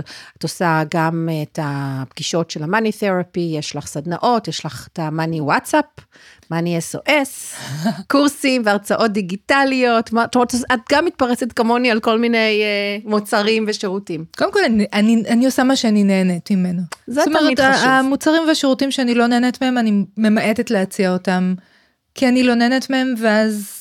גם אם אני אעשה אותם ברמה טובה, שביעות הרצון של שני הצדדים לא תהיה גבוהה. Mm-hmm. וחבל, כי אני חושבת ששביעות רצון היא המדד העיקרי. באמת, היום צריך לעלות באינסטגרם פוסט על שביעות רצון. אה, שמבדיל בין רמת mm-hmm. החיים ואיכות החיים ושביעות הרצון שלנו מהחיים. מתוזמן? אל תהיי רצינית, מה פתאום? לא. גם אני לא הגעתי לתזמונים עדיין. ניסיתי לתזמן פעם אחת ואז הוא פרסם לי את זה גם בפייסבוק והתמרמרתי. אה, אוקיי. אני חושבת שאנחנו תכף נדבר על הקטע הידני. אוקיי, אז אה, אז אה, הדרך הכי פשוטה, במוצרים שלך. הדרך הכי פשוטה באמת לעבוד ביחד זה לתפוס אותי, לשלוח לי איזושהי הודעה. נקבע לנו, אני אשלח לכם לינק לקביעת שיחת טלפון כזאת מקדימה. כן. נבין מה אתם רוצים, נתאים לכם מוצר. אני לא אנשים לפעמים מתעקשים על דברים מסוימים שאין נכון. בהם שום, אה, שאין שום סיבה להוציא את הסכומים האלה. זאת אומרת, לפעמים אתה מבקש הליך ליווי, ומה שאתה צריך זה פגישה בלחץ והמשך ליווי בוואטסאפ. כן. וזה מספיק. נכון, לפעמים באמת צריך איזה פגישה אחת או שתיים. בדיוק. כאילו לפתור איזושהי דילמה, לנקות משהו, מה שנקרא, ולא בדיוק. צריך תהליך שלם. אה, וגם יוצאים לך אה, קורסים דיגיטליים. יוצאים קרוב. לי קורסים דיגיטליים, בסוף החודש אינשאללה אם ירצה השם. כן. יושק אתר הקורסים שלי yeah. שהוא כבר באוויר וכבר עומד, אבל עוד אין בו מספיק אה, בשר, הבשר בעבודה. זאת אומרת הבשר כבר הוקלט, פשוט צריך לחלק אותו ולהעלות אותו. אוקיי. חוץ מהקורסים הדיגיטליים, שזה משהו חדש, בכל הייעוצים והליוויים, מי הם הלקוחות העיקריים שלך כיום? כרגע אני עובדת בעיקר עם ארגונים, mm-hmm. שהם ממשלתיים או סמי ממשלתיים כזה. Mm-hmm. בפורמטים של, של בנק שעות. אמ, יש לקוחות פרטיים מחלקות, כמובן. אה, מחלקות רווחה, רווחה מחלקות, HR. יותר רווחה מ-HR, mm-hmm. זאת אומרת ארגונים עם, עם אה, מחלקות רווחה מאוד מסודרות. טובות ומסודרות, שבאמת מתעניינות ברווחה לא ולא רק, רק אה, מחתימות כרטיס. אגדודו כמו שאת אומרת. כן. כן. כי דרך אגב ניסיתי להציע את זה גם לכמה מחלקות רווחה מסוג האגדו, וראיתי שזה לא מעניין אותם. כי אגדו זה משהו שרואים וזה משהו שלא רואים. כן, זה ארגונים ו... באמת אה, די ייחודיים שחושבים ככה, לצערנו. אה, בגלל זה, הרבה... בגלל זה הם סמי ממשלתיים, או ממשלתיים ממש, כי את רואה שהגישה כן. הסוציאליסטית הזאת כן יושבת שם, והיא לא נמצאת בשוק הפרטי. Okay, אוקיי, בסופו אבל, של דבר. אבל אז זה ארגונים ויש גם את האנשים הפרטיים שפונים באופן... ויש כמובן אנשים אה, פרטיים באופן... שפונים בעצמם. רוב הלקוחות שלי הם מחו"ל, הם... מחו"ל? מחו"ל, כן. הפרטיים. רוב... הפרטיים, רוב הלקוחות הפרטיים שלי הם מחו"ל. מעניין, איך זה? יש להם יותר כסף ויותר דילמות אה, להתמודד עם כסף. ישראלים שגרים ישראלים בחו"ל. ישראלים שגרים בחו"ל, כן. אוקיי, והם רוצים אה, לדעת איך, איך לנהל את הדברים עם הכסף שהם מרוויחים איפה שהם חיים, או מה שבעצם... הם בעיקר פונים בגלל האספקט הטיפולי, mm. שמתי לב. זאת אומרת, הם... האספקט של ניהול הכסף במדינות אחרות, במיוחד נגיד ארה"ב, וזה הוא מאוד מאוד מסודר. Mm. בסופו של דבר, יש שם מלא בעלי מקצוע שנותנים לך את כל המענה שבעולם. אבל כשעולות סוגיות טיפוליות יותר באספקט של הכסף, פה הם חוזרים הביתה. מעניין אבל שזה דווקא זה אנשים מחו"ל, כלומר, אה, אולי בגלל שהם, יש להם יותר זמן שם, או החיים יותר רגועים, ופתאום הם אה, נכונות. מתחילים אה, לחשוב, כיף, מה, מה אני רוצה לתקן בחיים, ואז כל התשובות אני, נכונות. יש לי, אני יותר רגוע לי פה מאשר בארץ, שלא יכולתי אפילו לחשוב על זה. כי בארץ, איך נגיד את זה, המדינה שלנו היא מאוד מאוד רועשת. כן, מעניין, מעניין, לא... מעניין ההקשר, הקשר הזה. אוקיי, אז אה, סיפרת לי שבעצם, בניגוד למה שחשבתי, את, אה, את בתחום הזה בערך מ-2018, אה, ולמדת המון המון דברים, אני הייתי בהלם, גם כלכלה וגם משפטים וגם פסיכולוגיה וסוציולוגיה ומנהל עסקים, חשמלאות. כן. כן. בחופשת לידה. את סקרנית, את מאוד סקרנית, אפשר לומר. אבא לימד אותי לתקן דברים, אז אמרתי למה לא נוציא תעודת חשמל. גם לתקן דברים ברכב את יודעת? לא, אבל זה, תמיד חשבתי שאם, שאם ההרפתקה הזאת, אם זה תיכשל, אני אלך ללמוד להיות מוסכניקית. כן, זה כאילו all יש לי ידיים סבבה, כן, כן. יש לי ידיים סבבה, זאת אומרת, עכשיו קצת פחות כי הן רועדות מהטרשת, אבל בגדול יש לי ידיים סבבה. אוי, כן, טוב, זה סיפור uh, בפני, בפני עצמו. עצמו. בסדר, אמרת לך, אנחנו חולקות את זה שגם לי יש מחלה כרונית, אבל את יודעת, אני מתמודדת ועושה מה שצריך, ולא נתתי לזה לעצור אותי כמעט בשום דבר, ואני כבר מגיל 18 איתה. אז רק אני, לתת לך אני איזה... אני יכולה להגיד לך שכשהיא באה לך קומפלט עם משבר גיל 40, ההתמודדות הרבה הרבה הרבה יותר בסדר, אז אה, כן, זה, זה שני דברים ביחד, אין ספק. חכי לגיל 50. לא, לא, תודה. ואז יש אה, דברים אחרים נחמדים שמגיעים שם. לא, לא. את תגיעי, בסדר, תגיעי, בואי. כן, כן, בואי לא נקדים את זה. ליד כל דבר, כל צרה לשעתה. אוקיי, רציתי להגיד לך עוד משהו, אה, או לשאול אותך יותר נכון, ו... לקבל את הטייק שלך. אני רואה גם בפוסטים שלך, אבל לא רק או בקבוצות שלך, אה, אבל גם במקומות אחרים, שהמעורבות הגבוהה ביותר, התגובות, הזה, הלייקים וזה, אה, הם כשיש פוסטים לא, לא, שוב, לא שלך בהכרח, שהם סוג של trash talk כזה על כל מיני גופים גדולים, הממשלה, חברות גדולות, את כל המעליות מחירים שהיו לאחרונה, או שאיימו להעלות מחירים. נורא קל להטיל את האשמה של המצב הכלכלי האישי שלנו על הגופים האלה. אה, גם במדיה אנחנו רואים את זה הרבה, שהם מדברים יותר על החברה הזאת מאיימת בזה, והחברה הזאת, את כל הכל כלול ויהיה בסדר, וכל התוכניות, תוכנית חיסכון. רואים פחות מעורבות, ובכלל, גם במדיה, אה, דיבור על האחריות האישית. לאור המצב, או גם כשהמצב היה טוב, בסדר? כלומר, כן לקחת אחריות אישית, את, את כמעט לא, לא שומעת את זה. אני באמת צופה בתוכניות האלה הרבה כדי, בציפייה, מתי תגידו, אוקיי, המחירים עולים, בואו תעשו משהו, אתם גם. אל תשבו ורק, ורק תצאו להפגנות ותעלו פוסטים וכאלה ותגיבו, תעשו משהו. האם גם את מרגישה אה, אולי שהסיבה לדבר הזה היא שאנשים מרגישים שהם לא, שהיכולת להשתנות בניהול כלכלי ובהתנהגות צרכנית אה, ביום יום היא מאוד קשה, שצריך לחכות לאיזה משבר כדי לעשות שינוי מאוד מאוד גדול.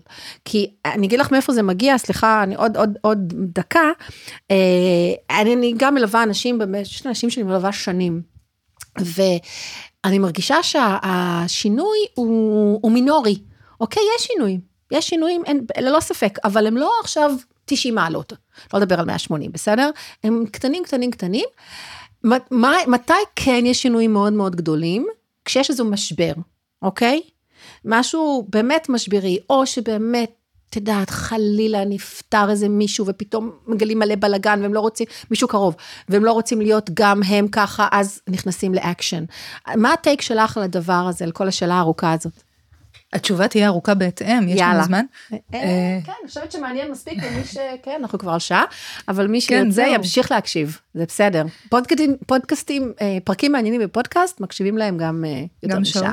כן, עושים הפסקות באמצע, זה בסדר. בקיצור, תראי, בואי נחלק את זה לכמה חלקים, כי יש פה כמה חלקים, זאת אומרת, צריך להבין את זה. קודם כל, הנושא של אחריות אישית, הסיבה ש... או בואי נגיד את זה אחרת. בישראל יש איזושהי נטייה לגופים גדולים להתקבץ ביחד ולא לקחת אחריות. עכשיו את רואה את זה למשל כש, כשבנק ישראל אה, לא מאפשר לפתוח עוד בנקים. ממש הרגולציה המכבידה הזאת 40 שנה לא נפתח פה בנק. למה?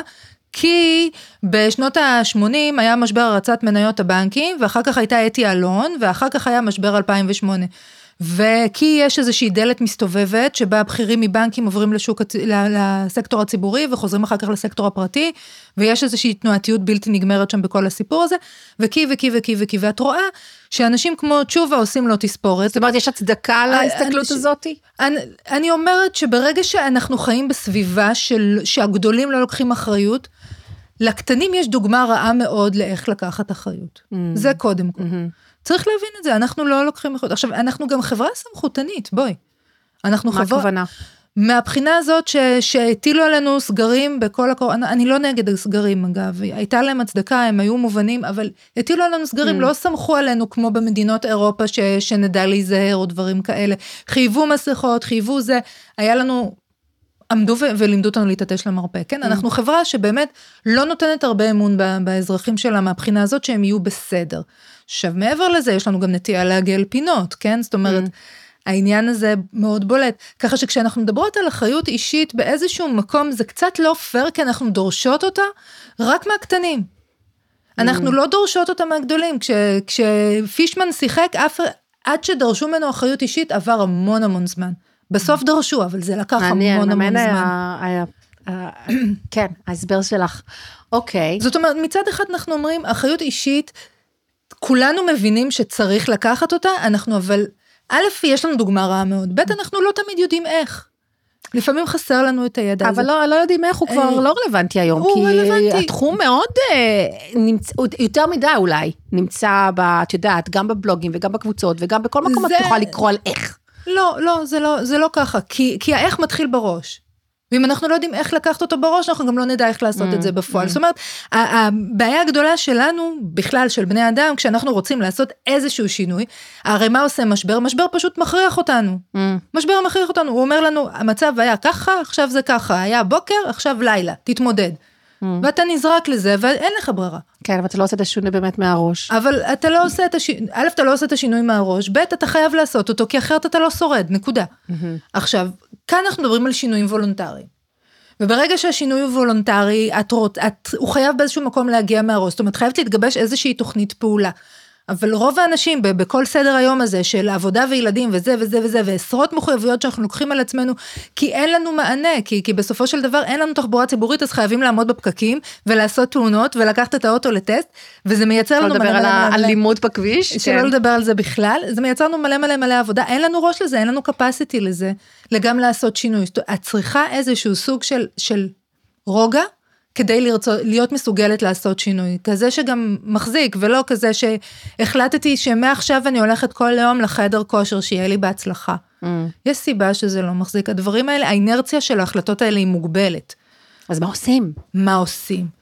קודם כל, דור, קודם כל, דרך אגב, את אמרת משהו על הפגנות, שאני רוצה להגיד שלצאת להפגנה זה כבר הפגנה של אחריות, בעיניי, שהיא הרבה יותר מאשר... אבל לא עושה כמעט כלום. זה, זה שזה, צריך להבדיל בין התוצאה למעשה.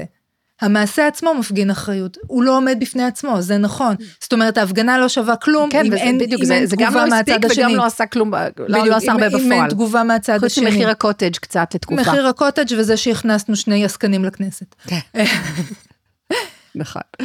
כן, mm. זה, זה מצער, זה מצער שזה כל מה שיצא, אבל זה לא אומר, א', נכון, אז, אז, אז כמו שאנחנו אקטיביים נגיד בלצאת לרחוב, צריך להיות אקטיביים בלקחת אחריות וללכת, כמו שאת אומרת, לראות מה עוצר אותי מההתנהלות הזאת, שזה לא פשוט כי בגלל כל הדברים שאמרנו, ואז באמת להתחיל להתנהל אחרת.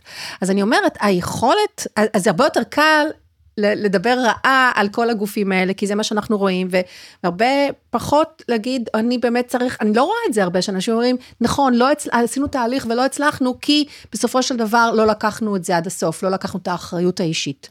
תראי, קודם כל, אני רוצה רק לציין שהסיבה שאפשר לדבר רעה על הגופים האלה, זה שאין לנו מה לעשות. חוץ מלדבר עליהם רעה, פשוט מה, אפשר לא לדבר. מה תעשי? מה תעשי? כן. הדואר מפשל בצורה היסטרית פשוט. דברים הולכים לאיבוד על ימין ועל שמאל. בסדר, זה משהו אחר, אני, אני מדברת זה על, לא... על, על דברים שאת יודעת, של, של גופים שמעלים מחירים, וחוץ מ... ושוב, מה יש לך לעשות עם זה? אוסם העלו מחירים, מה את יכולה לעשות עכשיו? יש אלטרנטיבות. יש אלטרנטיבות, כן, את יכולה לצרוך אחרת, אבל בסופו של דבר, כשחברה יושבת על כזה נתח של הקטגוריה, זאת אומרת, כי, כי את יודעת, היא לא רק אוסם, היא גם טבעול, וגם מטרנה, וגם זה, תאמיני שאני יודעת, עבדתי שם. ברור כן. שאת יודעת. Mm. אז מכיוון, ברגע שהיא תמנון עם כל כך הרבה זרועות, מאוד מאוד קשה נכון, לך נכון, אז או שצורכים, או שיש אלטרנטיבות, או שאוכלים פחות. אני יכולה להגיד לך שאצלנו יש אה, מוצרים מסוימים. אפרופו, זה קצת מצחיק, הבנתי שהורידו את, ה, את המס עכשיו בחזרה של המשקות המתותקים, נכון? שזה כן. הולך להתבטל? כן. אז כל התקופה הזאת, אחד הילדים שלנו מאוד אוהב אה, פטל וויטמינצ'יק. כעיקרון, מאז שהעלו את המחיר בגלל המס, אז הפסקנו לקנות את זה, והוא לא מפסיק להתלונן, כי הוא נורא מתגעגע. אז אתמול הוא שמע שמבטלים את זה, אמר, יש, חוזר הפטל. אז אה, כן, אז יש את העניינים האלה שאפשר באמת או למצוא אלטרנטיבות, או לקנות פחות, כלומר בתדירות יותר נמוכה, להגיד, אנחנו קונים את זה רק בסופי שבוע, או רק בחגים, או רק... אפשר, אפשר. אוקיי, אז יש משהו... אין ספק שיש דברים שוליים שאפשר לעשות, אבל נכון, עדיין זה בשוליים. אנחנו לא באמת נכון. פותרים את הבעיה, כן? כי אם הבעיה שלנו mm. כרגע היא שאין תחרות ובנקאות היא יקרה בארץ, יחסית לצרכן. איך תפתרי את זה? כשהמדיניות של בנק ישראל היא לא לאשר בנקים, נקודה. עכשיו נפתחו כמה בנקים אחד, חדשים. נפתח אחד. יש עוד אחד בדרך. ואופק בדרך, נכון. לא ברור מתי יאשרו אותו, נכון, אם נכון, בכלל. נכון. ואת יודעת, אני ראיתי סרטונים מדהימים של, של חדווה בר מדברת על משבר 2008, והיא תיארה שם בכזו דאגה איך היא הייתה בנקאית השקעות בלונדון באותה תקופה. והיא היא, היא ראתה שקרס שם איזה בנק, ואנשים התנפלו על הבנק, והיא אמרה, זה עשה לה כזה הלם, שאנשים מאבדים את חסכונות חייהם, וידה ידה ידה. בסדר, אבל זה בדיוק המקום שלכם כבנק לעשות איזושהי הערכת סיכונים. אי אפשר במשק שהוא ריכוזי ברמה כזאת, המחירים לא ירדו לעולם, לעולם לא תהיה תחרות על הצרכן כי זה לא אטרקטיבי, כי אין סיבה להתחרות על שום דבר. אוקיי, okay, אז מי ה... כל ה... זהו. הדברים ה... שאנחנו לא... אנחנו באמת לא יכולים ברמת המקרו, אנחנו פשוט לא יכולים לשנות אותם, אז כל מה שנשאר לעשות זה להתמרמר עליהם ככה טוב. אה, כן, אבל עדיין אני חושבת שיש מקום הרבה לאחריות אישית. אני מסכימה איתך שיש מקום לאחריות אישית, אני רק אומרת, צריך להבין שהאחריות האישית שלנו היא הרבה פעמים מוגבלת. אני תמיד אומרת שזה 70-30, 30 אחוז באמת תאשימי את כל העולם, אולי 40 אחוז, אבל 60 או 70, קחו אחריות נכון, אישית. אני לגמרי איתך, גם במספרים אגב. כן? אה, אני לגמרי איתך גם כן. במספרים. אל תאשימו 100 אחוז את האחרים, שבגלל לא. הממשלה, לא. בגלל הקורונה, בגלל סין, בגלל אוקראינה, בגלל, בגלל, בגלל, זה המצב. לא, יש הרבה שאתם יכולים לעשות. יש הרבה שאפשר לעשות. לא פשוט. ולפעמים זה, זה יועיל יותר, לפעמים זה יועיל פחות. נכון, זה... אבל זה לא פשוט, אבל אפשרי. אבל העניין הוא שברגע ש, שהאחריות הזאת הופכת לדרך חיים, הרבה מאוד תחומים בחיים מושפעים נכון, מזה, ולטובה. נכון, נכון, נכון. ולטובה. זה, זה באמת ריפל אפקט כזה. לגמרי. אז אני חושבת שזה מביא אותנו ממש בצורה מאוד אה, חלקה למה ההמלצות שלך, אה, כאילו, הכי טובות, לשיפור מצב כלכלי אישי, ובמיוחד אלה שאת שמת לב שאנשים כן נוטים ליישם. אני אתן המלצה אחת, לא בגלל שאין לי עשרות המלצות כמו אל תתמכרו להלוואות ו- וכל מיני המלצות כאלה. ב... הכל אתם יכולים למצוא, אבל ההמלצה הכי טובה שלי היא כזאת. תמצאו מה אתם רוצים מהחיים שלכם, תבינו איך אתם רוצים לראות את החיים שלכם. לא מה אימא אמרה, ולא מה בן זוג רוצה, ולא כמה זה עולה, ולא מה יש לכולם, ולא מה מגיע לי, ולא מה פה, ולא מה שם. אם כולם עושים. ולא אם יצחקו עליי, ולא אם כולם עושים ככה. תשקיעו את הכסף שלכם במה שמקדם את שביעות הרצון שלכם מהחיים באופן אקטיבי, mm, mm. אקטיבי. זאת מילת המפתח. להיות אקטיבי ולהיות שבע רצון, אה, זה הכל, לא צריך יותר מזה. ושביעות הרצון מהחיים שלכם, כן. היא צריכה להיות הכוח היחיד שמניע אתכם, לא שום דבר אחר, ואל תגידו לי, אבל עכשיו אנשים התגרשו וזה וזה וזה וזה. אף אחד עוד לא התגרש כדי להיות שבע רצון מהחיים. עושים הרבה מאוד פעולות לפני כן. Mm, mm. עכשיו, 100% מהאנשים כן. ש, שעזרתי להם להגיע למצב של שביעות רצון כזאת גבוהה מהחיים, הם נמצאים היום גם כלכלית במקום יותר טוב ממה שהם היו. כי הם כבר לא מתנצלים והם כבר לא מעמיד, מנסים להמציא את עצמם מחדש כל פעם וכי הם לא מעמידים פנים שהם כאלה וכאלה וכאלה. זה ממש פוקח להם את העיניים. כן. וכן, וכל מיני שיקולים לא רלוונטיים יוצאים מה, מה, מהתמונה, ומה שנשאר זה רק מה שמקדם את החיים הטובים שלי. טובים לי, כן? לא טובים בהשקפת עולם, לא רמת חיים, כוח קנייה, whatever, משהו שמישהו אמר, לא. Hmm. ופה מגיע בעצם גם איזשהו קטע שהוא קצת מאתגר בתהליך הזה, שאם מדובר באמת בזוג, ואנחנו לא ניכנס לזה לעומק, אבל בזוגיות, באמת, כמו שדיברנו בהתחלה, אם שני בני הזוג לא נמצאים באותו מקום, מלכתחילה, וגם בתהליך, נגיד, שעושים איתך או איתי, אז זה מאוד מאתגר, כי בניגוד להרבה דברים אחרים, שאפשר לעשות לבד, את יודעת, כושר, או אפילו שינוי תזונתי, שאפשר יותר לעשות אפילו כאדם אחד בתוך משק בית, אה, לשפר את ההתנהלות הכלכלית מאוד קשה לבד, כשאת בזוג. את לא מסכימה איתי? אני לגמרי מסכימה איתך. אז פה ש... להביא את שני בני, את שני, שני אינדיבידואלים לאותו מקום, לא פשוט. לא פשוט בכלל, וכל אחד צריך גם לעשות הרבה הזה. עבודה עם עצמו.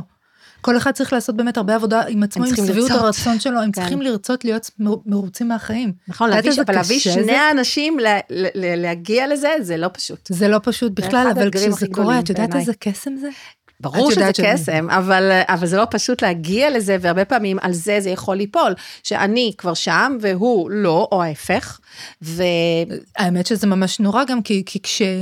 צד אחד הוא שם והצד השני לא, לפעמים מתפתחת קנאה, ואז זה בכלל מזעזע, וזה כן, מאוד מאוד עצוב. כמו שאמרתי, יש לי גם פרק על, על, על זוגיות וכסף, אבל זה נושא בפני עצמו, בפני ו... עצמו. אבל כמו שאמרתי, ועל המאזינים, אני, אני רוצה פשוט להבהיר כמה חשוב להיות באותו מקום, כדי שהתהליך הזה אמ, יצליח. אה, שרון, המאזינים הקבועים שלי כבר יודעים שהוספתי לעסק שלי את הנושא של ניהול מידע אישי, נושא שאני משלבת כמה פעמים בפודקאסט הזה, וכחלק מהשירותים שאני נותנת בתחום הזה, אני מפתחת כרגע, גם אני, קורס דיגיטלי, שבו אני בעצם מגלה למי שירכשו את כל הטיפים שלי בתחום, ויש לי הרבה, ואני מסבירה ממש עם הדגמות איך לעשות את זה בפועל, הדרכות מסך, וחלק מהפיתוח של הקורס כלל פיילוט, שאני פרסמתי, שאני בפייסבוק, שאני מחפשת משתתפות או משתתפים שירצו להיות בפיילוט, ואת השתתפת כמובן, ושם ככה התחלנו יותר את האינטראקציה שהובילה בעצם לפרק הזה, ותרמת לי הרבה, אני גם מאמינה שאת למדת ממני, ותוך כדי הפיילוט גיליתי שאת ממש, ממש בעניין של הנושא של אה, ניהול מידע, סדר במידע, וגם לך יש ידע עצום גם בתחום הזה. אה, אפילו האתר שלך, אוקיי? בדף הבית, אתר החדש, מה את חקרתי כבר, אה, בדף הבית כתוב, חיים טובים מתחילים, אה, מתחילים עם כסף מסודר, משהו כזה, נכון? נכון? כלומר, עניין הסדר הוא קרדינלי אצלך אה, בכסף, אבל גם מעבר לכסף. אז קודם כל נראה לי שלא בכדי. ששתינו עוסקות וטובות בשני התחומים האלו.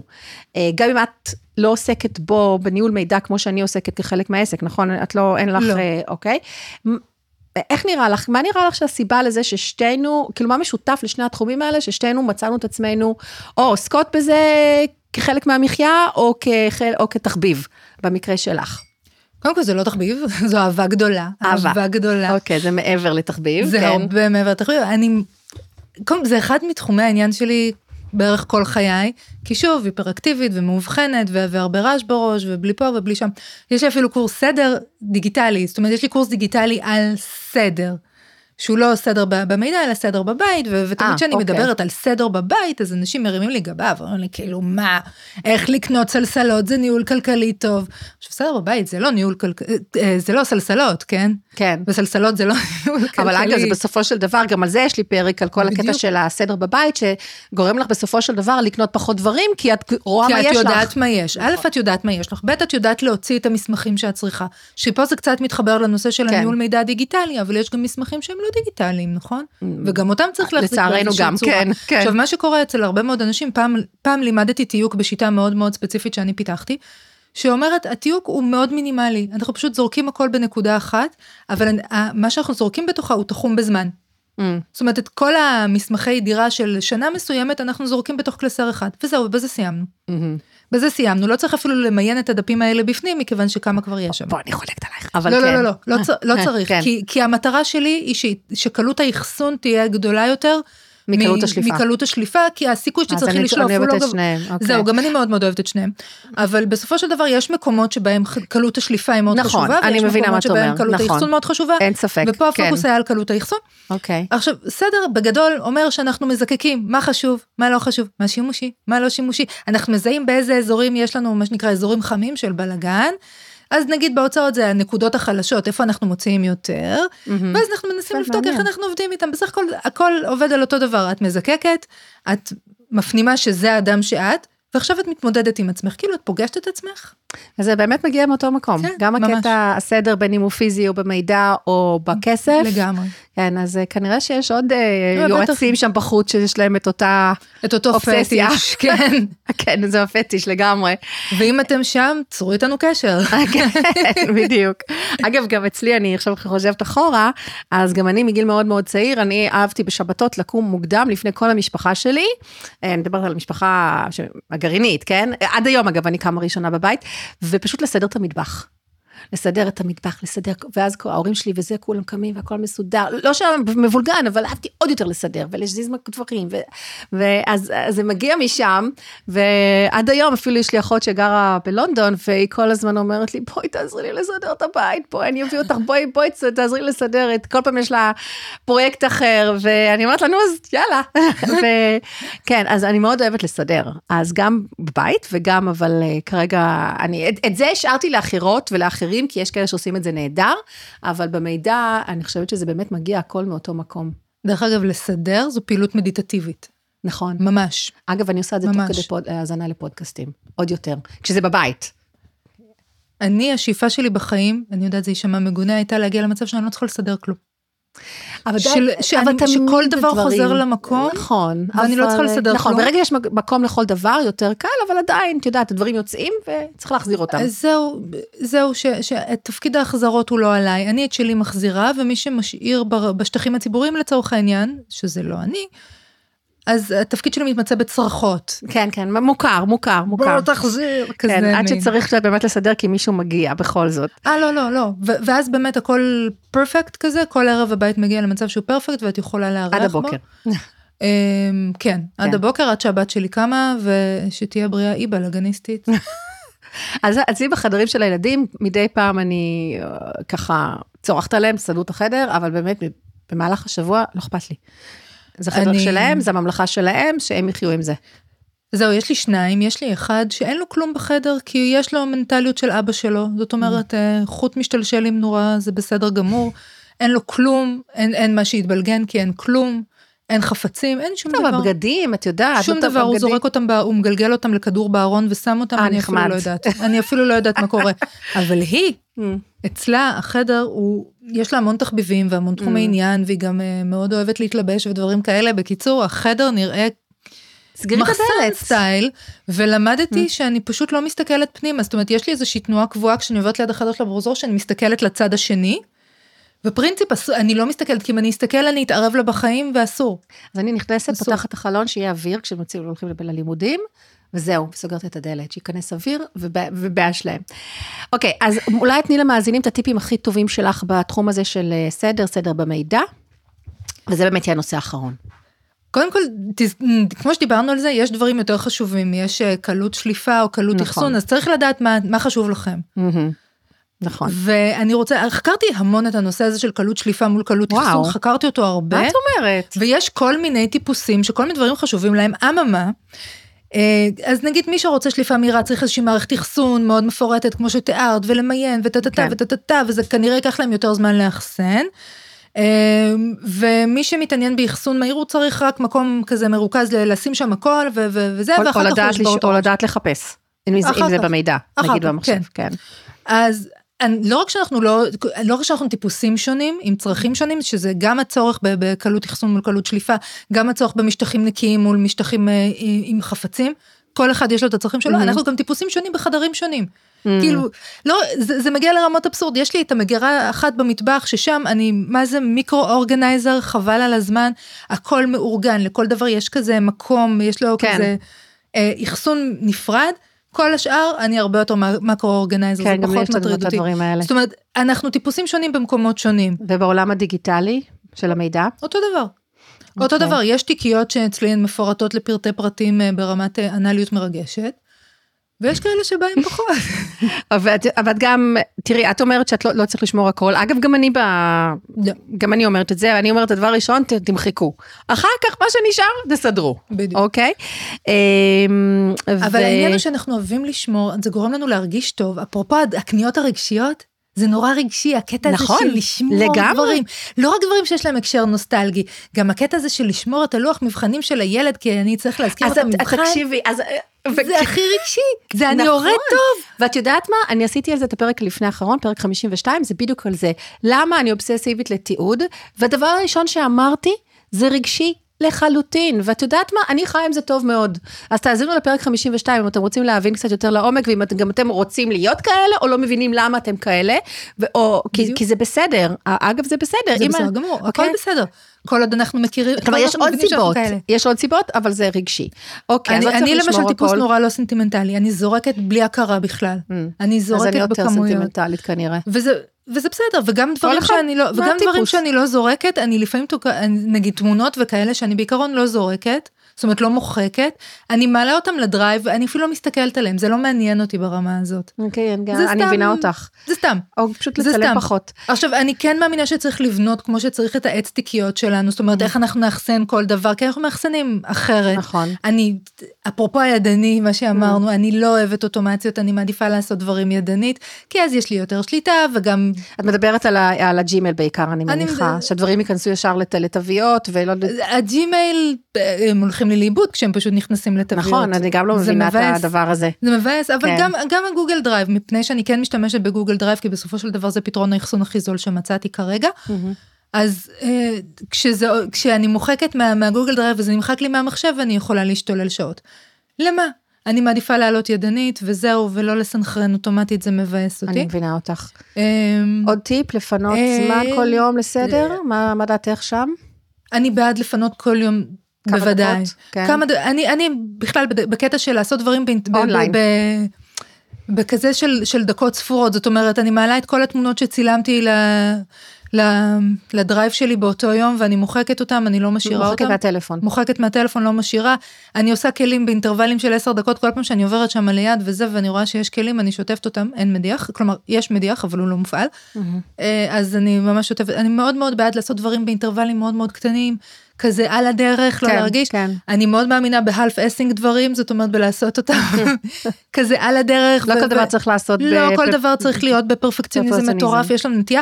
וההמלצה האחרונה שלי לגבי uh, תיעוד ו- וזה, זה הרד דיסקים, ואתם תודו לי, כי זה הכי קוסט אפקטיב שיש, כי מה קורה, אנחנו שומר, אנחנו מוצאים מלא מלא זבל. אני למשל, יש לי חיבה עמוקה לסרטונים, אני מורידה אותם מיוטיוב בגניבה. Mm. Uh, ואחר כך כן. אני מה עושים איתם? מה עושים איתם? כי צפיתי בהם פעם אחת ואני אומרת אני ארצה לצפות בהם שוב.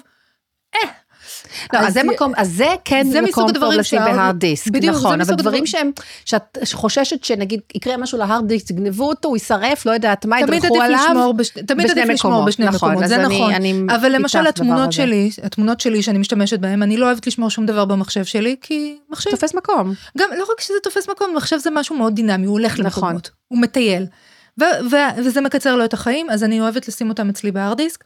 אחר כך אם אני צריכה, אני מוציאה משם בקלות, כי זה מתחבר בקלות, זה כן. לא בעיה, אני לא צריכה להיות תלויה באינטרנט, לא תלויה פה, לא תלויה שם. ברוך השם כבלים יש לכולנו בכמויות, אז זה לא בעיה. אז זה מסוג הדברים שכן אני שמה בהארד דיסקים. ומה שיפה בהרדיסקים זה שאם ההרדיסק יתפוצץ לך בג'נקיאדה שאת לא צריכה, את פשוט יכולה לפרמט אותו והופ, התחלנו מההתחלה. אבל אז את מאבדת את הכל. כן, אבל את לא באמת היית צריכה את זה מלכתחילה, כי עובדה שזרקת את זה בהרדיסק. בגלל זה אומרת, צריך לדעת מה לשים בכל מקום. בדיוק. זה אחד הדברים שאני באמת מלמדת בקורס, מה לשים בכל מקום, ולא כדיפולט, לא בלי מחשבה. לא, אני חושבת שצריך להקדיש מחשבה מה לשים בכל מקום. כי המחשבה על צורת האחסון היא מכתיבה את את, את הצלחת כל התהליך נכון, הזה. נכון, נכון. והמחשבה הזאת היא לא רק כמה קל יהיה לי, אלא גם נכון, כמה זה יעיל, כמה זה cost effective. זה עוד פעם המתח הזה בין להיות פרודוקטיבי מהר, מהר, מהר, מהר, לבין לעשות את זה נכון במחשבה של שימוש. נכון. בעתידי. אוקיי, אז אנחנו בעצם הגענו לסוף הפרק המעמיק הזה, ו... הארוך הזה, שעה וחצי, אבל uh, זה בסדר, אני חושבת שהוא סופר מרתק, ועלינו פה על, על תובנות מאוד מאוד uh, חשובות למי שיאזין, אז אני רוצה עוד פעם להגיד לך ממש ממש תודה, ואני שמחה שסוף סוף נפגשנו פיזית. אני מה זה מודה לך, היה לי סופר כיף, אני מודה לכל מי ששרד עד לפה, גם למי שלא שרד, אבל הם לא פה כדי לשמוע. נכון. כל, אמרתי, כל הדברים, כל הלינקים שלך יהיו כמובן בנוט של הפרק, אתר, הפייסבוק, עסקי, אישי, גם. כן? אינסטגרם, כן? המאני, הכסף וכו', הכל, הכל, הכל, הכל. השטגים שלך, הכל יהיה שם. ואני תמיד מסיימת אה, כל פרק במה שנקרא שיעורי בית, אה, כמעט כל פרק. והשיעורי בית הם מאוד מאוד אה, פשוטים. קודם כל, תעקבו אחרי שרון בכל המקומות. אינסטגרם. בדיוק, במיוחד באינסטגרם. אה, זה ה-2023 מוקדש לאינסטגרם נראה לי, יחד עם הקורס הדיגיטלי. אה, אגב, גם אצלי. ו...